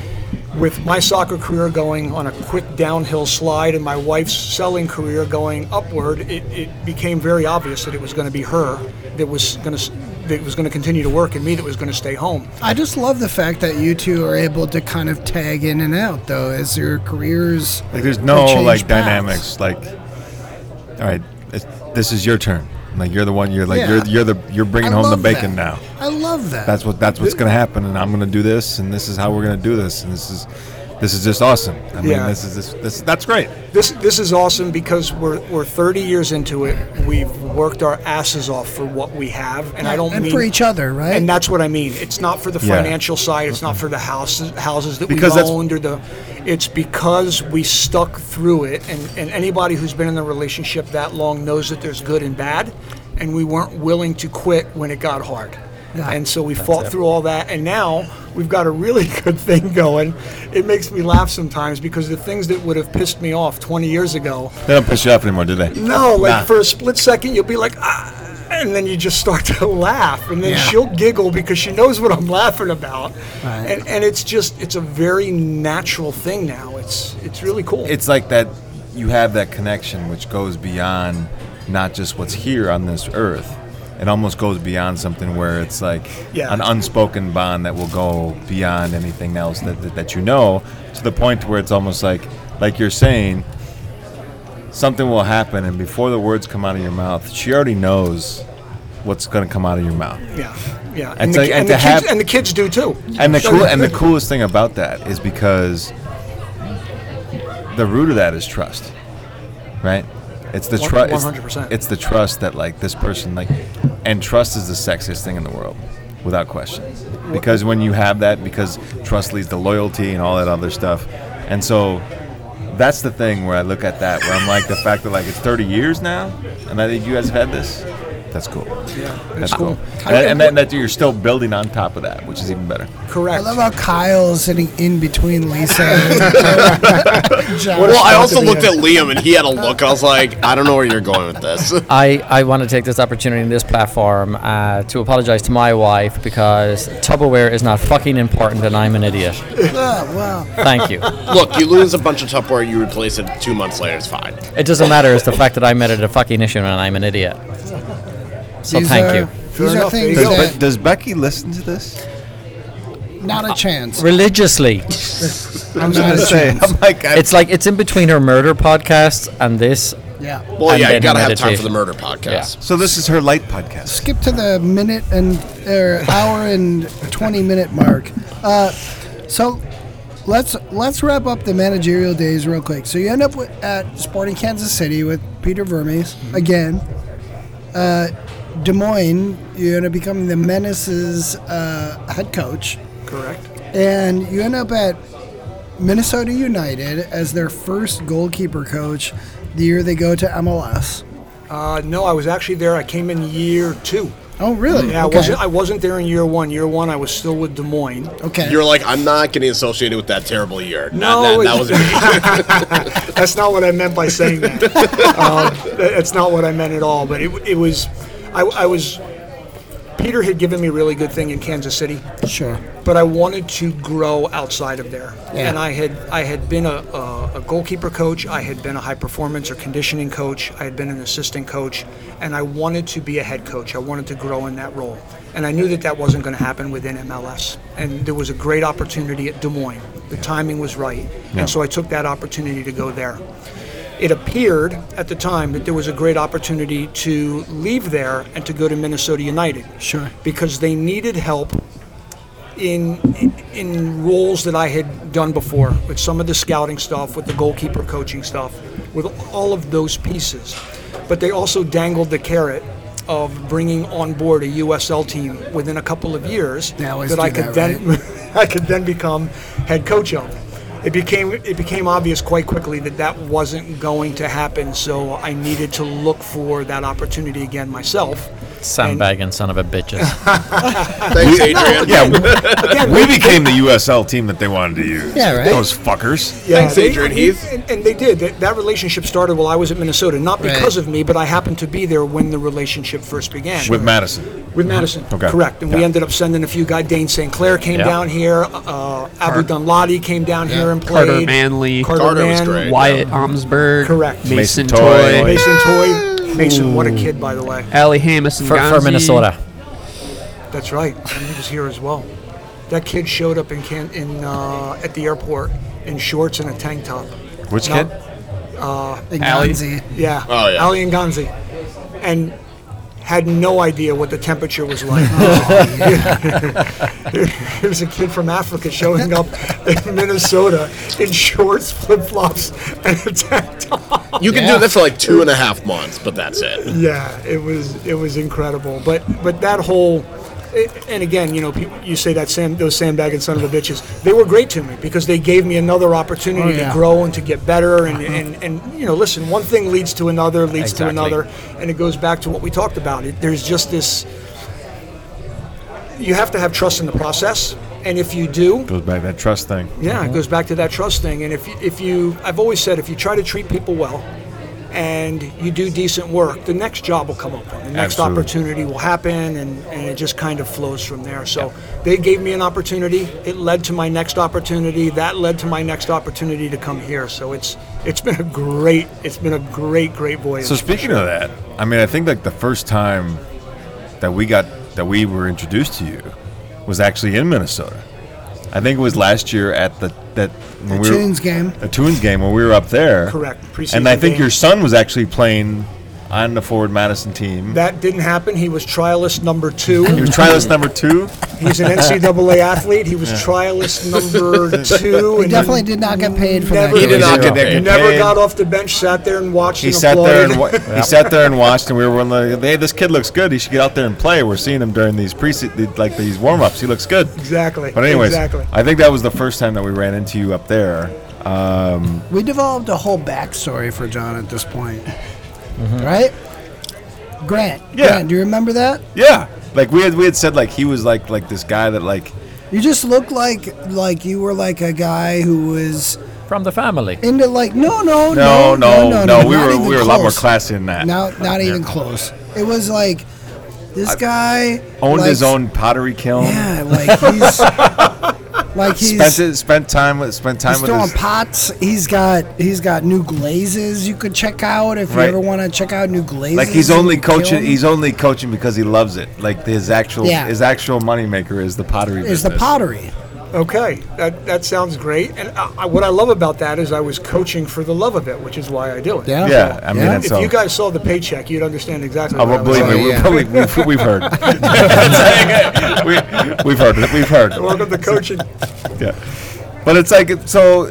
What was it like coaching here? Like your first year, like you know, like, Here? Yeah. Like I mean, like what- Especially compared to other clubs. So like all you, you, you, you, you've, we've gone through this extensive history uh-huh. of what you've gone through, and these Playing experiences. career, your coaching your playing career, your coaching career, Been and- to a lot of places. I mean, it's like, and this is something that's like we're gonna have to bring you back and talk more about this because we could have like a weekly segment like story time with Uncle John, you know, and, and you know, and, and, and like I'm glad you guys feel that way about it. you know, I mean, because it's it's, but it is that cool and interesting. So it's like, and now all of a sudden, here you are in Madison for our little team. What's it like coaching for this team? you guys say for your little team. To me, it's it's. I don't want to say it's just another team, but it's another team.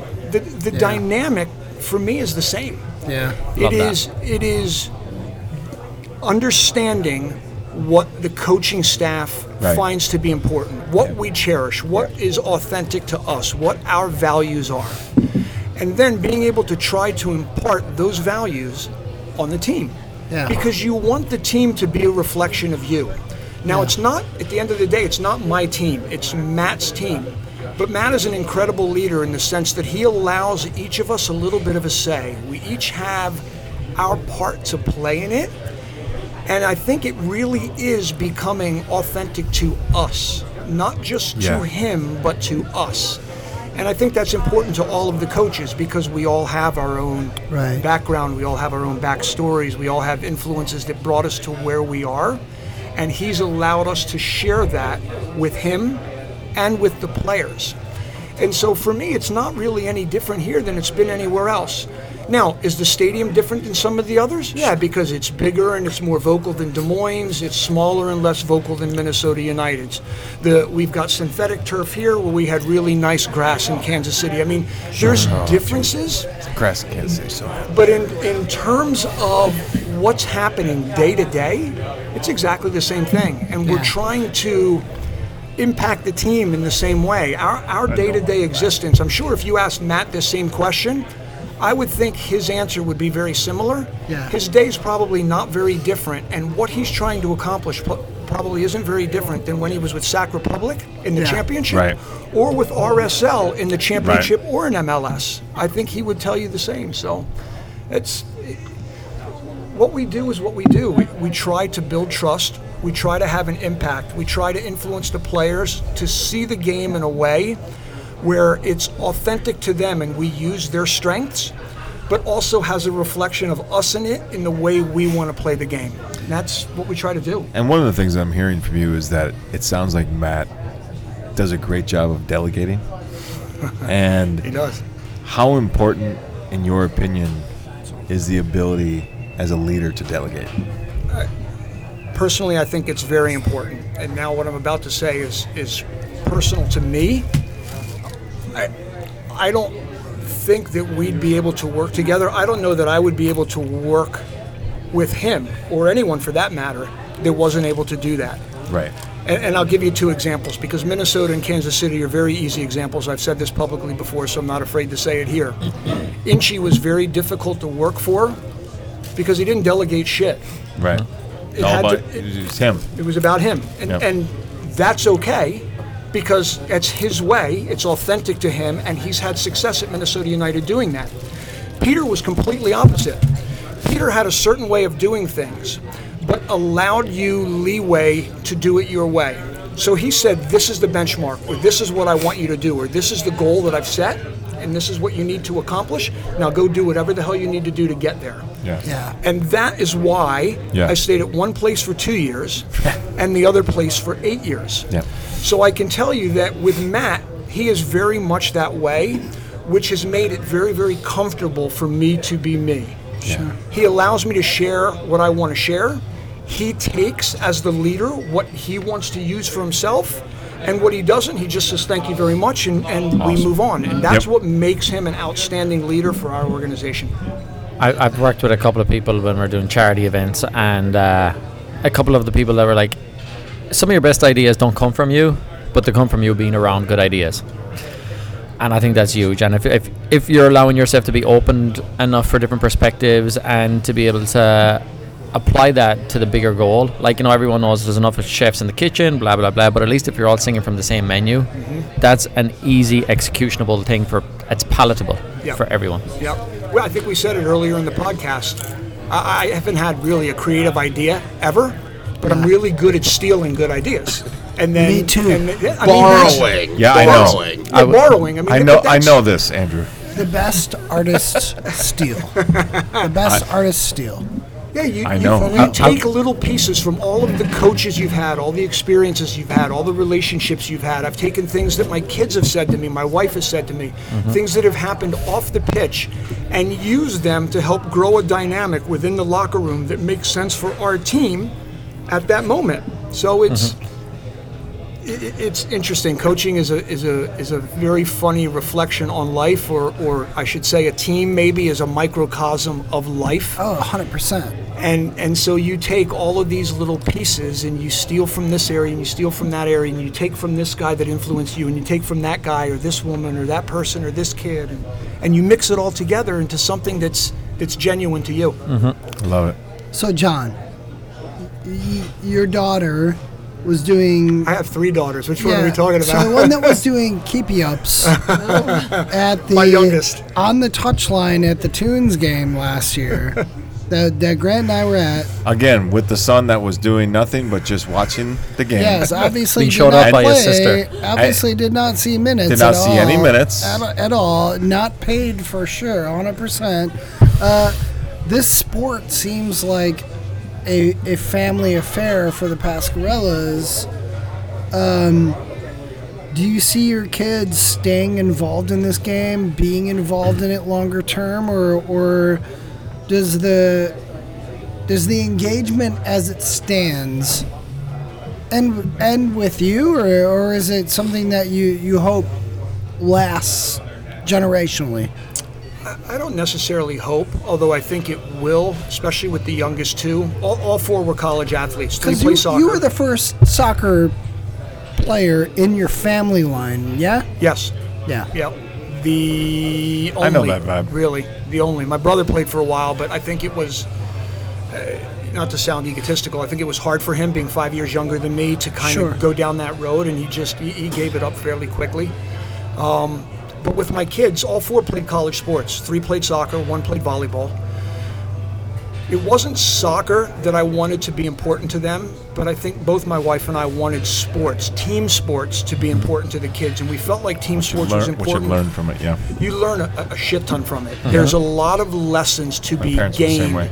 From playing in team sports Yeah. that apply to life. As we said before, being in a team is a microcosm of life, and and so those same problems and those same scenarios that come up in a locker room or within a team or conflicts between players and being able to resolve those conflicts or being able to get along for the for the journey to the goal even though you don't necessarily like a person but you're geared at least in terms of your vision towards the same thing those were important for my wife and I to instill into the kids Yeah. so we put them in team sports when they were younger. So my, you know, kids played baseball, they played basketball, they played soccer, they played volleyball. One stuck with volleyball. In fact, I can remember the day that she came back crying, sobbing, "Daddy, I don't like soccer." I said, "You don't have to like soccer. You have to finish playing this season because you've committed to it. Mm-hmm. But when you're done, you do whatever the hell you want." And she ended up playing volleyball and then high school volleyball, cl- club volleyball, collegiate volleyball. But all of them played team sports. The youngest two I can see staying in the game. I think part of it is because they were influenced at such a young age by the locker rooms in Kansas City and in Minnesota. They grew up around such a rich soccer football environment mm-hmm. that it's it's imprinted on them. So Jordan, my youngest, says she wants to be involved in the game Love at it. some level. She she loves playing and she would love to play in the NWSL, mm-hmm. but she's going to do an internship with us this summer in the marketing Love that. department. Love that. She's already spoken to Eddie Rock at the Chicago Fire about doing an internship there for next year. She wants Good to be deal. involved in She's the got a whole plan. She's got a whole plan. She's got to figure it out. She, and, and she does. And, and what's funny is the youngest, so we had four kids in five and a half years. She was always chasing the other three, and she's mm-hmm. turned out to be a hard ass because of it. Yeah. She's a tough, tough kid who knows what she wants. Yeah. What's And her name? Her name is Jordan. Jordan. Jordan. John Patrick, who's my my second youngest and my only son, has been chasing the game and has chased it to the point where he's moved without us. So you've When I- John Patrick and Jordan. Do John- the other kids have Jay. other than J names? Kara, Kara and Cassie. Okay. There you go. So we had we had the k sound and then we had the j sound.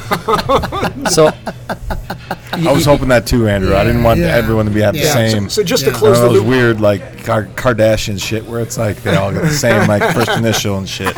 Nah. to close the loop on John Patrick, he he wants to play. He talks about playing. I think he's quite a talented player who could. Yeah. I'm not sure about the MLS level. I think could certainly play at the USL level, which is why you saw him last year in that environment. Sitting on the bench. Sitting on Sitting the on the bench and bench. just taking And part ch- and in cheering. warm-ups. Yep. And just taking part in warm-ups.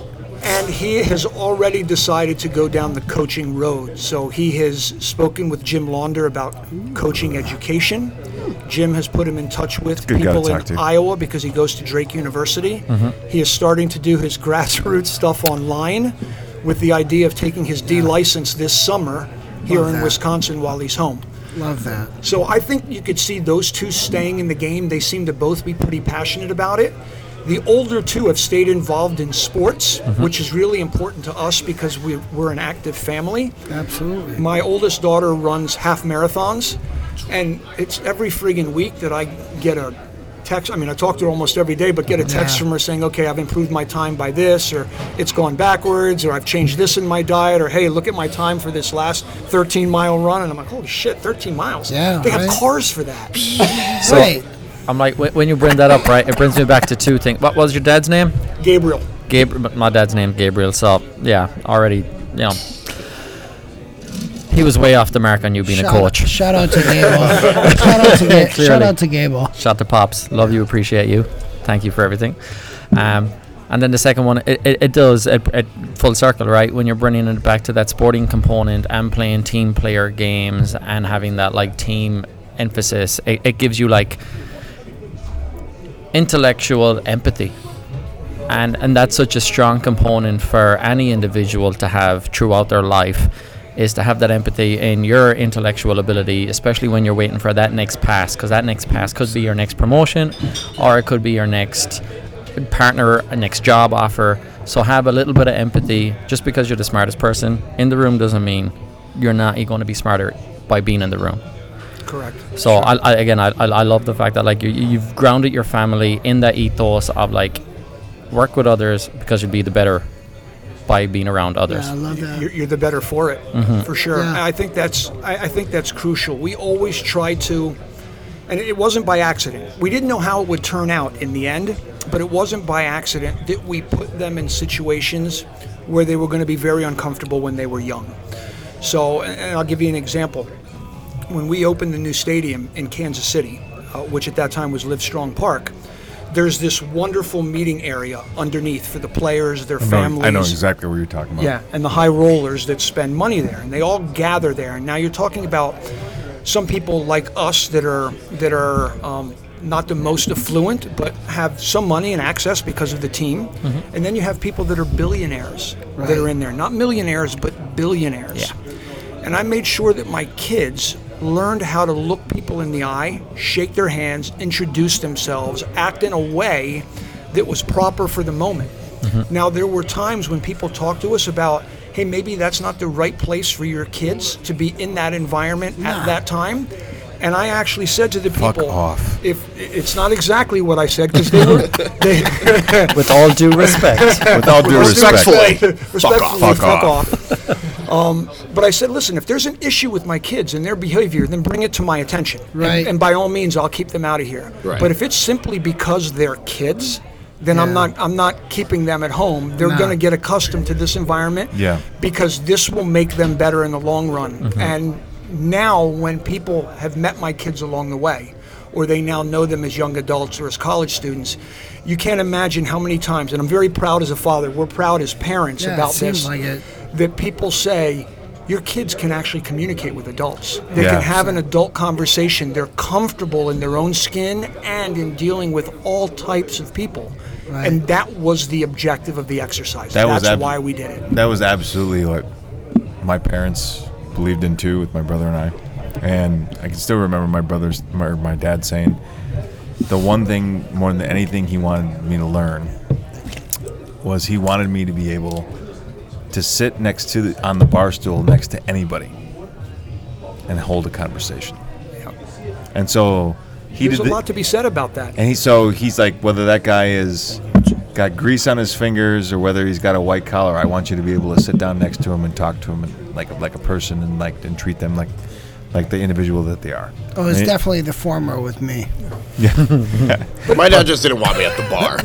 So So, w- well, what ended up happening, Andrew, is I just ended up liking guys with grease in their fingers Yeah. more than a lot of guys Yeah, than that's fair. guys with, with the white collar shirts. That's so, fair. Yeah, but So- again, there's there's a lot to be said for that, and it's Yeah, that's a little true. bit of what's. This is my opinion now. It's a little bit of what's wrong with the world today. Is is people can't have a dialogue. They can't different opinions. They can't have conversations with people that are different to them, because they lack what what you said before. They Oh, lack yeah. that empathy. They Correct. have no way of changing their perspective because they've only ever been exposed to one perspective.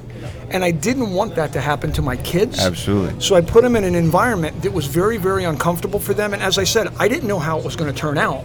So far, the oldest is 23. It's pretty young- good. So far, it's been pretty good. I, there's a lot of time yet to see how it turns out. And and with me, Lisa, will you give us a thumbs up on that? Yeah. and Okay. and with All right, good. you know Liam and Kyle are fathers as well. Um, Yeah. They have very young ones, but mine is 17 now, and so I'm at the same stage where you are, where you never know if these what you're gonna do is going to take hold with what they're doing because it's really a crapshoot, right? for sure. But like to a degree. I remember when Sophie was Sophie's my daughter. She was probably I don't know five, you know, seven or eight at this point. We were getting ice cream here in town, and somebody had ordered the same thing she had ordered, and she was upset because they had gotten more than her. And so, I remember at that moment I said to her, "I'm like, I don't want you to ever be this person. I'm like, I don't want you to ever look at somebody and look at what they have and think and worry about what they have and you don't." Right. The only time I want you to look at what other people have is to make sure that they have enough. And I didn't know where that was going, right? So now the fact that she's 17 and like she's leading some kind of food drive for her high school and like, you know, and like doing this kind of stuff, that's the kind of stuff where I'm like, holy shit, it fucking worked. I'm like, I'm like, But- she, but I'm she like, I'm of like, others. I'm like, She's she, I'm like, you know, and, and it's like, and she's so proud when she texts me this stuff now. I mean, and it's like, I know where it's coming from, and it's coming from that base of years ago where you make where you set these stones. And I think that that's that. We that- got we got to get her on here. we by do. the She's way. so she's so cool. Mm-hmm. But like, I think that that goes full circle into what we're talking about with this club, where we're you're establishing like what we stand for. Correct. And then like and like with and with and with this this coaching staff, this is now becoming something where it's like this is what who we are. This is what we stand for, and Conor and Vern and everyone else has given you the grace to do this and the time to do this because we had been going through this cycle Yeah. where we had been changing people out, changing people in. And so now the fact that we have a system where it's like we're able to do this, it is a beautiful thing, I think. Yep. All right. Just because we've got a limited amount of time left, and this is already exceeding what we normally do for an episode, this is gonna be around two plus hours. Oh, okay. I was like, I'm- is it though? Have we Yeah, been talking okay. that long? which- Yeah, we gotta- Yeah, See, we gotta, Yeah, like- which I'm totally cool with. I told you. John, I'm like, John, it goes I'm, quick. t- I'm totally cool with this, and maybe we can split it into two episodes. Like that's fine, but like, what kind of stuff are you into outside of soccer? I, I, to be fair, I spend most of my time outside the game with my family. Yeah. There's not Your a lo- family, that's what you're we- we- into. That's what I'm into. I'm into my family, and it really has more to do with what they want to do than what I want to do. I, I've been so lucky, and I'm a selfish son of a bitch. Like I, I spend a lot of time in and around the game, even when I'm home. You're a keeper. And, and my wife will, will tell you. There's a lot of video that you watch. There's a lot of phone calls that you're mm-hmm. on. There's a lot that goes You're on. always on. It's not like you're ever off, It, right? You're you're never off, and sometimes it, and that phone has gotten me in more trouble than I, I'd like to talk about. but I spend almost all of my waking hours outside the game with my family, and so if that means going for a hike at what was it called, Devil's Lake or whatever, like, Beautiful so- place. beautiful place. Go to the like- doorway. yeah, so that little yes, correct. So there's all kinds of cool things like that that we've done in all these different cities. Like when we were when we were in Minnesota, we like to go to Minnehaha Falls. Absolutely. We Love went it. there when it was warm and beautiful out and took a walk and checked out the falls. And then we went there when it was frozen and actually climbed up the frozen falls and went in behind it. And it's not because I love nature all that much or I love cold weather, because I can tell you I fucking hate cold weather. It's the worst. But but if my family wants to spend time tubing down these these frozen slopes or the these snowy mountains. Guess then- what we're gonna do? Guess what we're gonna do? That's what we're gonna do. And it, it sounds nerdy, and it sounds like I'm kissing ass for my family or my wife, or that's not what it's about. They've given me the support and the freedom to do this game the way I do it, and it's almost 24/7. So that the time I don't have around the game, I spend with them. And I don't think that that's nerdy or dorky at all because the rapper J. Cole, who he was talking about how when somebody was asking, like, he went and did this vacation out in Hawaii with his family and everything, and how was it, and everything. And he's like, you know, I don't want you to think this is nerdy and dorky. He's like, but I purposely put myself in outside my comfort zone. I did all the touristy shit. I did all the things that they wanted to do because I realized, like, we're able to do this because of my life and because of what I do, and they're able to have this experience, and we're able to create this. They want to have this experience and create this, and they want me there for it.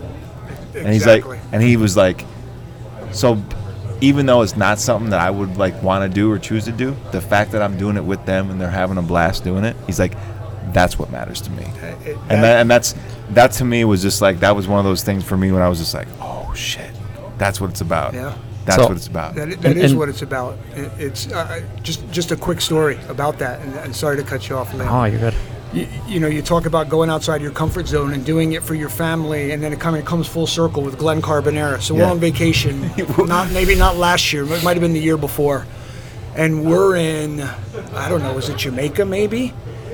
And they want to friggin' go cliff diving, Oh, which is one of which is one of Eh, the, were you in Negril? excursions. Were you in Negril? I, don't know. Where were we? were you in Negril at Rick's? Rick's Cra- No, it was Ocho Rios. Oh, Ocho Rios, It was Okay, Rios. because I've done the cliff diving in Negril. So I I- listen. I'm a Jersey kid who grew up at the shore, but I can body surf, and that's about all I can do. Which means I can float from about 50 yards out straight back to shore. Yep. Otherwise, I sink. Yeah. So I'm not great in water, and and they wanted to go cliff diving. So the first one is like, you know, you're jumping off a five foot cliff, and then you're jumping It, off it like a- progressively goes higher. Yes. it was six different jumps. I think the last one was like 30 feet. I'm like, what the fuck am I doing up here? Uh, in, in Negril. Kyle is The like, last jump is nodding. seventy-five I am not a cliff feet, diving Oh, which I it's- did. I literally, when I did it, I heard myself going faster. So when, when you're in those situations, right, there's clearly a soundtrack going through your mind. There's like the flashback of everything. but as we're gonna like quickly pivot here, is like as you have a soundtrack, right? This week, this month, right now, what is that track? What is that rotation We'll that's go around banging the through? table. So I'll, I'll tell you what is on my car stereo right now. Mm-hmm. The CD is actually a Springsteen CD, and, and the song that's on there is Land of Hope and Dreams. Mm. And it's interesting because my wife says I overplay it. My kids have said I overplay it as well. But there's a theme in that, Mm-hmm. and, and, it, and it's exactly what it says. It's a land of hope and dreams. It's everyone getting on the same train, going in the same direction. Mm-hmm. And it, it, it's brilliant in concert. It's much better in concert than it is when he did the first track for it, um, which was on the Wrecking, Wrecking Ball album, I think, or Yes, something it is on Wrecking Ball. But it, it's so much better live and i'm hoping he plays it in concert when we're in there in kansas city. But that the theme of that song really um, it makes my hair stand up now when i'm talking about it because it makes me think about our locker room. It makes me think about every locker room i've been involved in both as a player and as a coach. And the hope and the dream and the vision that you aspire to to get everyone on that train together going towards this this, This one, one- this one destination so it's ironic that you asked the question, but that's what's on my car now. It's a heavy rotation of Springsteen. Favorite I- S- go ahead. Springsteen album. Probably Born to Run. The River might be Born to Run or The River. Mm-hmm. Yeah, the river is up. Nebraska. Nebraska's Nebraska is mine. Is it really? Yeah. Is it because it's a little more acoustic and darker? And I'll tell you it- why. And so you Steve's said just like, you said this too. exactly. You said this too, right? He's pointing He's at just Steve, nodding So the I'm, background. so I'm pointing at Steve, who is our uh, resident beat probably musician. mu- musician. Um, I think I li- I enjoyed Nebraska so much because there was a lot of use of the E Street in that album, but also it was the ly- the lyrical of what he was talking about and the fact that like this album came out in the 80s when like everyone was supposed to be like celebrating the 80s and everything and he's like talking about an album about like hey the 80s haven't been that great for a lot of folks and and that was like an album for me as a kid, growing up. I was just like, holy shit, we can talk about shit like this. This is Yeah. cool. I'm like, you know, and that was like the album to me where it was like he became like that that singer for me where I was like, this is a guy I'm gonna follow from like, for, Yeah. and so I just like these guys know I just picked up his first album on vinyl. I found it like a, an amazing copy for like nine dollars. So you're talking about Greetings from Asbury Park? Yes. Wow. Yes, with including like the fold over where it opens up Yeah, with like yeah, the, yeah. the postcard and Yep, everything. yep. Still So in you there. have that original- Still in there, the Yeah. original print, and I'm just like I got it for nine dollars, and it's like an and I was just like, It's an amazing album. It's amazing. And it- when people see the progression of where he's come from from Yeah. there to, but but the thing that has stayed, or he has stayed true to, is the fact that he is an amazing storyteller. absolutely, and that's that's, that's why I like Nebraska so much. Yeah, as I I, can see felt that. like that was where he really got into like telling the stories Yeah. of what he was all about. So what Liam didn't get into is that, and John, I'm, I'm glad that we got that bit of you from the the Springsteen side of things. Um, the, the the question here is actually, and we'll do round robin for the rest of the folks that are here, and then we'll call it a. a, a We'll, we'll call it on tonight's episode. But what's currently on your heavy rotation musically? What are you binging series wise, TV wise, or what's your favorite film? I'll go next. Episode three of The Last of Us Yes. on HBO with uh, Bill and Fred was one of the best hours of TV I think I've seen in a long time. Um, Nick Offerman playing a, a survivalist. Sounds great. It's not the direction that you think it will take. Uh, it's one of the best hours of TV I think I've probably seen in the last five to ten years. They've done so well with having it both be true to the game, Yeah. but also having some creative flexibility at least. So Yep. I've really enjoyed The Last of Us. Uh, if anyone hasn't seen it, it's on HBO Max. Yep. 100% would recommend. Even if you never played the game, I would highly recommend watching Epi- it. episode three is like a self-contained episode, and it's about a lot less about the the game and about the the series and Yeah. about the subject matter in general. is a lot more about humanity and about connections. It's so good. It's so good. Watch episode three of the first season of The Last of Us if you, if you get a chance. Well worth it. Uh, Mitch. What you got, Mitch? So, uh, something that I found recently, and I knew about this artist before because I am into Corey Wong, a uh, an artist that he worked with, Cody Fry. And Cody Fry, you mentioned the storytelling of Springsteen. I think Cody Fry is an extremely underrated storyteller in terms of his songwriting. Um, I've been listening to, I think it was his uh, symphony. Uh, let me see if I can find what the, the name of this album is, but it's uh, Symphony Sessions. Um, So and this it's is a guy his- who was an American Idol contestant. was he? I had Yeah. no idea. That makes sense with how popular he is. He's on, a Nashville on, on singer-songwriter guy. He signed to Decca. Oh yeah, signed at Decca Records. Yeah. Nice. yeah, I didn't know any of that. I thought it was indie. uh, no, he's absolutely fantastic. Fantastic songwriting stuff. Uh, um, his songs, Underground. Uh, Underground is a fantastic song.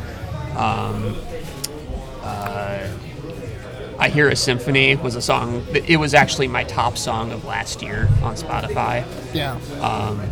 He's got a great cover of Eleanor Rigby. Um, just fantastic songwriter, and like, I mean, anyone who can anyone who can write a song and like he, if you go on if you go on YouTube and you check out like if you check out some of his stuff, he does all this stuff for like full symphonies. Like he's he writes out all the music for full symphonies. He's got you know strings and horns. It's fantastic stuff. Cody Fry. That's what I have. Uh, and then TV show wise, I've been watching a show on Hulu called Food Wars. It is an anime. I am not proud of how much I have been watching it the past two days. There's no shame. No shame. yeah, I, I Because you're not an anime guy, I thought. I'm, I'm not really. Uh, my friends are definitely much more into anime, but um, I, I was with when, when we were driving down to the Everglades. My uh, my friend I was staying with is very much into anime, and he was playing a, a podcast, and they did a uh, they did a background of Food Wars, which I had a little bit of knowledge about from a convention I went to last year, a very limited amount, but I was like, eh, I'll, I'll go for it. I I legit probably watched like 15 episodes yesterday. There you go. Like, Solid. yeah. Good work, Mitch. I'll go next. We'll let Steve in after you. You, got- you want? Steve can go. Steve's been quiet. I'll go quick. Um, I've been reading Punk Paradox, uh, which is uh, by Greg Graffin of the legendary band uh, uh, Bad Religion. It's kind of his memoirs, but just to hear You a were talking about this on Sunday. Just to hear a guy that's good. kind of uh, started when he was 15 in the 70s in the punk scene in LA and is currently still in a punk band that's playing today. Um, is just listening to his stories through the years is pretty fascinating, and just like going from being in the 90s with the same management as Nirvana, and then still playing today, Mm-hmm. just small clubs and two big festivals. It's pretty, uh, it's pretty fascinating. So there you go. Uh, okay, so what I got is last week I had one of my uh, um, one of my special education assistants came up to me and he's like, he's a younger guy, name's Demetrius, very cool guy. We've I think we went to a concert of his at one point at uh, Really? Okay. Yeah, Yeah, yeah. At Defunk and the Grease Monkeys. Yeah, yeah. that's he's Defunk. Okay.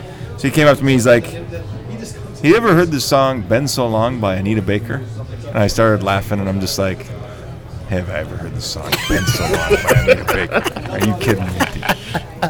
You know, and so what I've been listening to this week is I've been listening to the Rapture album Oh yeah. by Anita Baker, which has um, her probably her biggest hit, "Sweet Love," um, on it, which was uh, you know you're already shaking your head.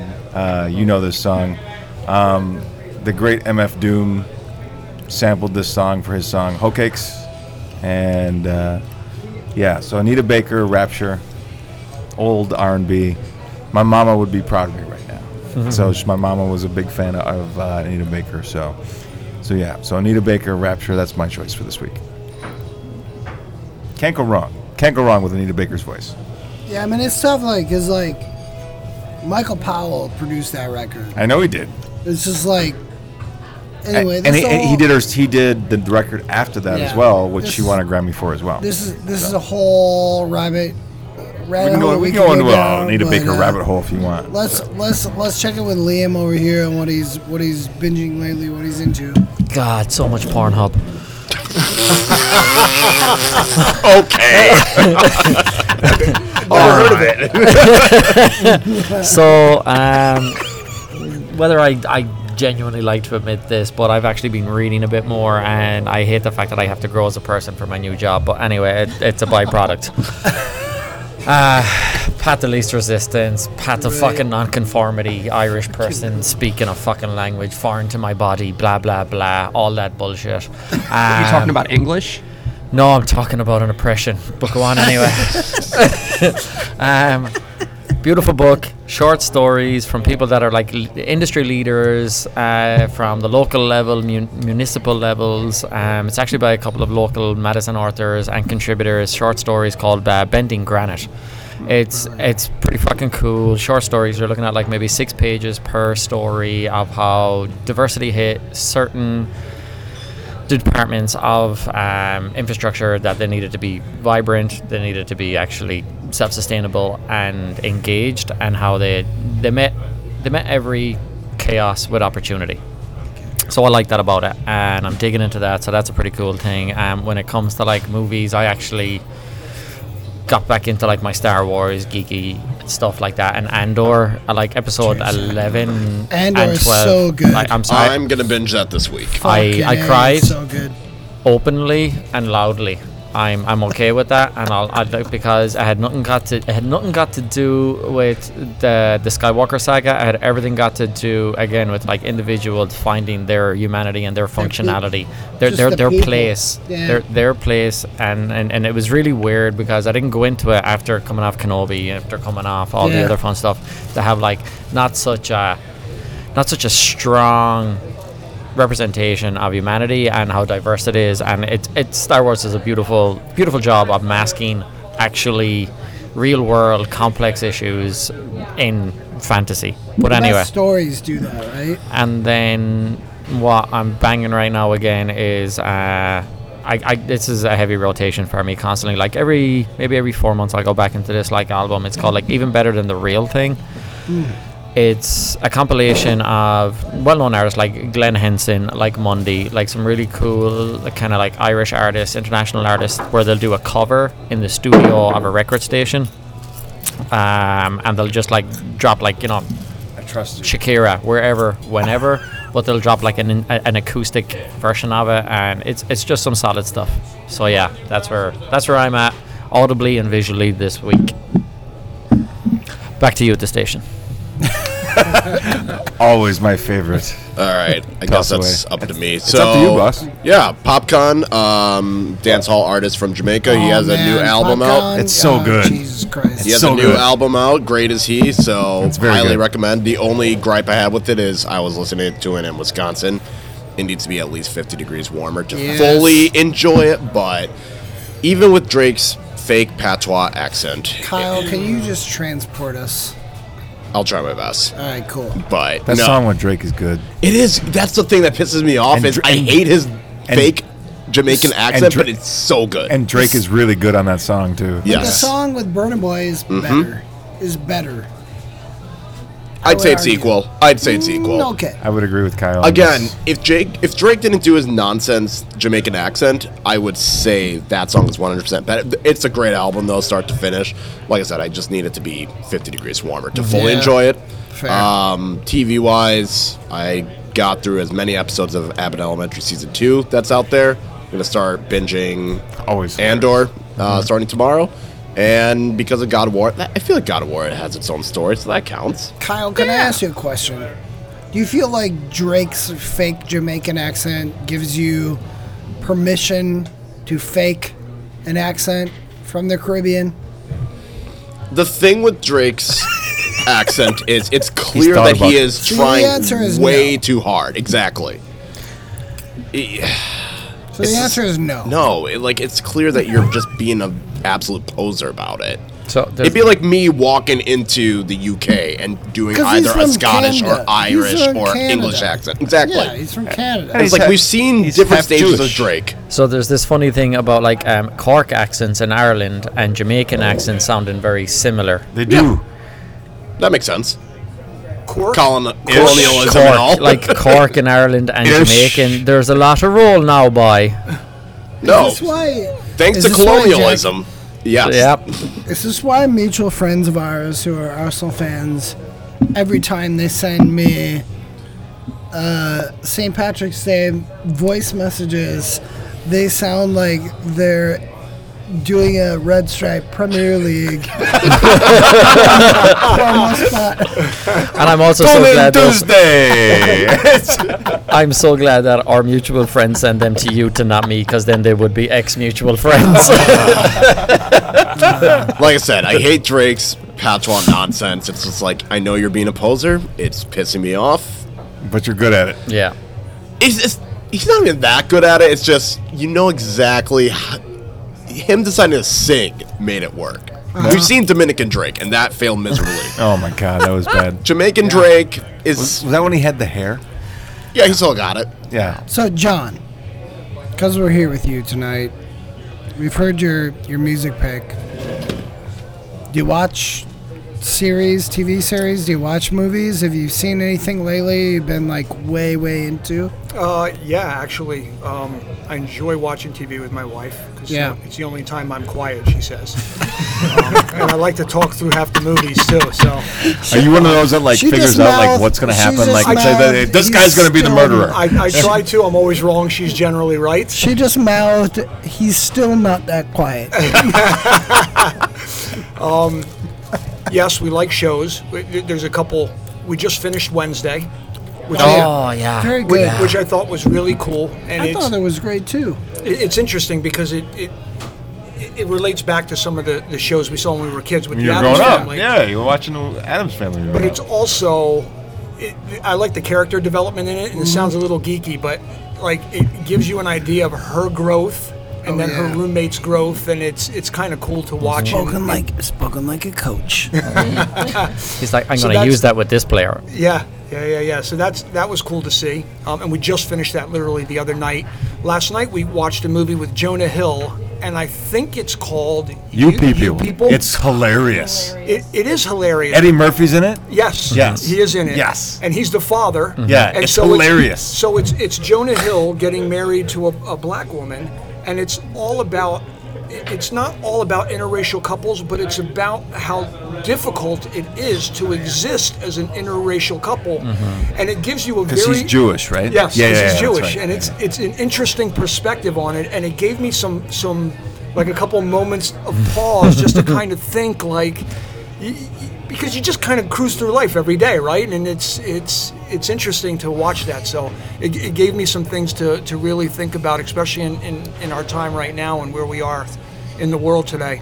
Um, and then one of my guilty pleasures, and I don't get as much time to do it as I'd like, but I love reading.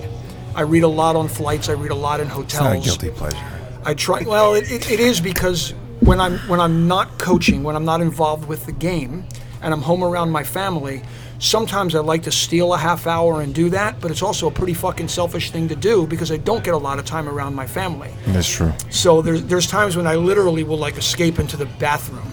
And, go, and go sit on the hopper for 30 minutes. Got nothing to do on the hopper, but I'm just reading a friggin' book. You, while you I'm- just, you just want to get a chapter in. I just, just got another chapter. You just got to in, get a so- chapter. Just in. just throwing in like you know the consistency, courtesy flush. Like, So I, I just finished Ego is the Enemy uh, by Ryan Holiday. That's a good book. Um, interesting about this author because I've read a few of his things and, and I get like some emails from him about like his newsletters or whatever. Sure. And one day I didn't agree with something he had written, and so I wrote back to him, just writing back to him, thinking it's you know it's He's not gonna respond or whatever. You responded, didn't he? responded within a day. Yeah. Responded within a day, and since then we've had a relation, not a relationship, Correspondence. but a correspondence back and forth to the point where we tried to get together the last time I was in Austin visiting Austin FC, and the timing didn't work because he was out doing a promotional tour for his book.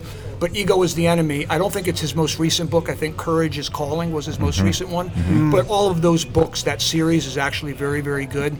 And I just finished a book on neuroscience, which has more to do with my class than anything but it's incredible the way our mind works and how feelings and emotions play such an important role and, and how that links to our consciousness and it goes all the reason why it's called the strange order of things is because it's which came first and it goes all the way back in terms of our evolution as species You're speaking Liam's in my language right Uh, here. Dude, like as someone who went to school for electronic engineering and now went and got an occupational therapy degree, like that human engineering component of like Yeah. that pathways, that symmetry, I that am- frontal lobe existence of how like we, how, can, can, how, how you neurologically can suffer something like a stroke that can mm-hmm. physically fuck you up. Yeah. But mentally, you're you're already remapping pathways Correct. of recovery. Your body is already like parasyn- para, parasympathy. Parasympathetic, yeah, yeah. yeah, yeah, is already on top of your shit. Like it's autopilot. It's like, hang on, we'll you'll catch up with where we are. Yes, and and what's what's so interesting in the application to coaching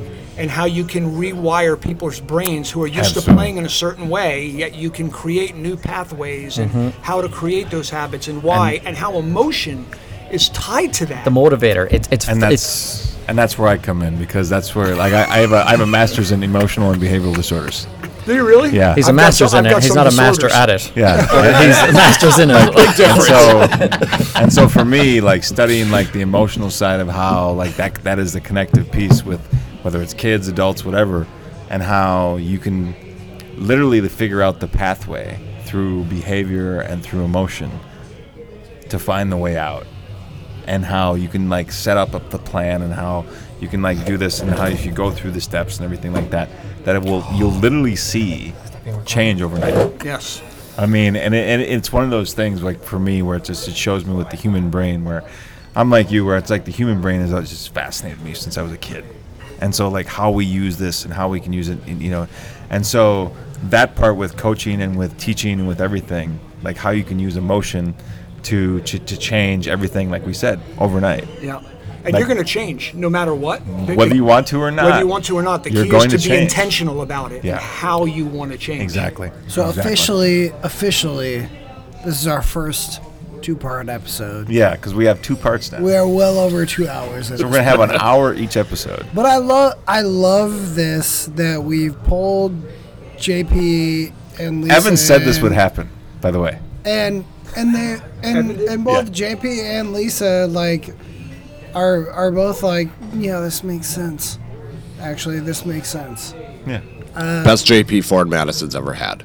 Yeah, a hundred percent, a hundred ten percent. Bar was low. Yeah, like, but bar my- was low. mind you, mind you, and not only did he ex- did he did he exceed that bar, he's He set the new bar. Prior Yeah. to John Pascarella, the, the previous JP's uh, claim to fame was asking, where's my cheese pen? yeah, no, No. was asking me and and Grant.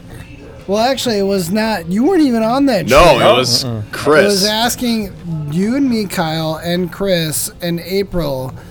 Does did Conor Kaloya know that I was stoned during this meet during this dinner tonight? And The Dan yes. Dan Fallon looking at him and said, "Everyone knew." Like you, you all gathered for a dinner after the road trip where you drove separately in a convoy.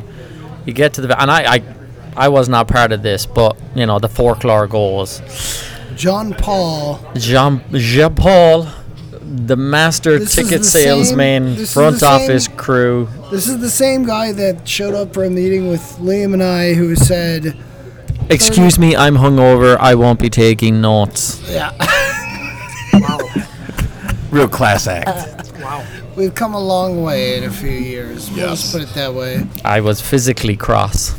Yeah, you It's were. interesting because they've never brought his name up in the office before, and you would think, because everybody in the office calls me JP, that they would have at least said there mm-hmm. was another I don't think anybody in that office knows of him. He yeah, the J- Joven. Joven would be the Whoa, Joven. I was gonna say, there's only a few that would Jovan have would. Uh, a yeah, Jovan would. John, Jovan. as far as we're concerned, you're the only. JP You're the only one. in this office. You're the only one. That's really cool, guys. Thank you. I feel really good about this. I feel good. I will say, I will say this, uh, John. Thank you so much for coming and joining us tonight. We could uh, delve deeper into your coaching, your playing careers at, uh, at any point. I hope you're here for a very, very long time. If you're not, that's okay. I'm glad that you've. You were here for as long as you were. You've graced our our, our threshold. We have to it were. remember to get a picture. Yes, we do. I'll, I'll let you take take care of that, Grant. Uh, but you know, for for tonight, we're gonna split it into two episodes. Uh, this is only gonna be on the second one.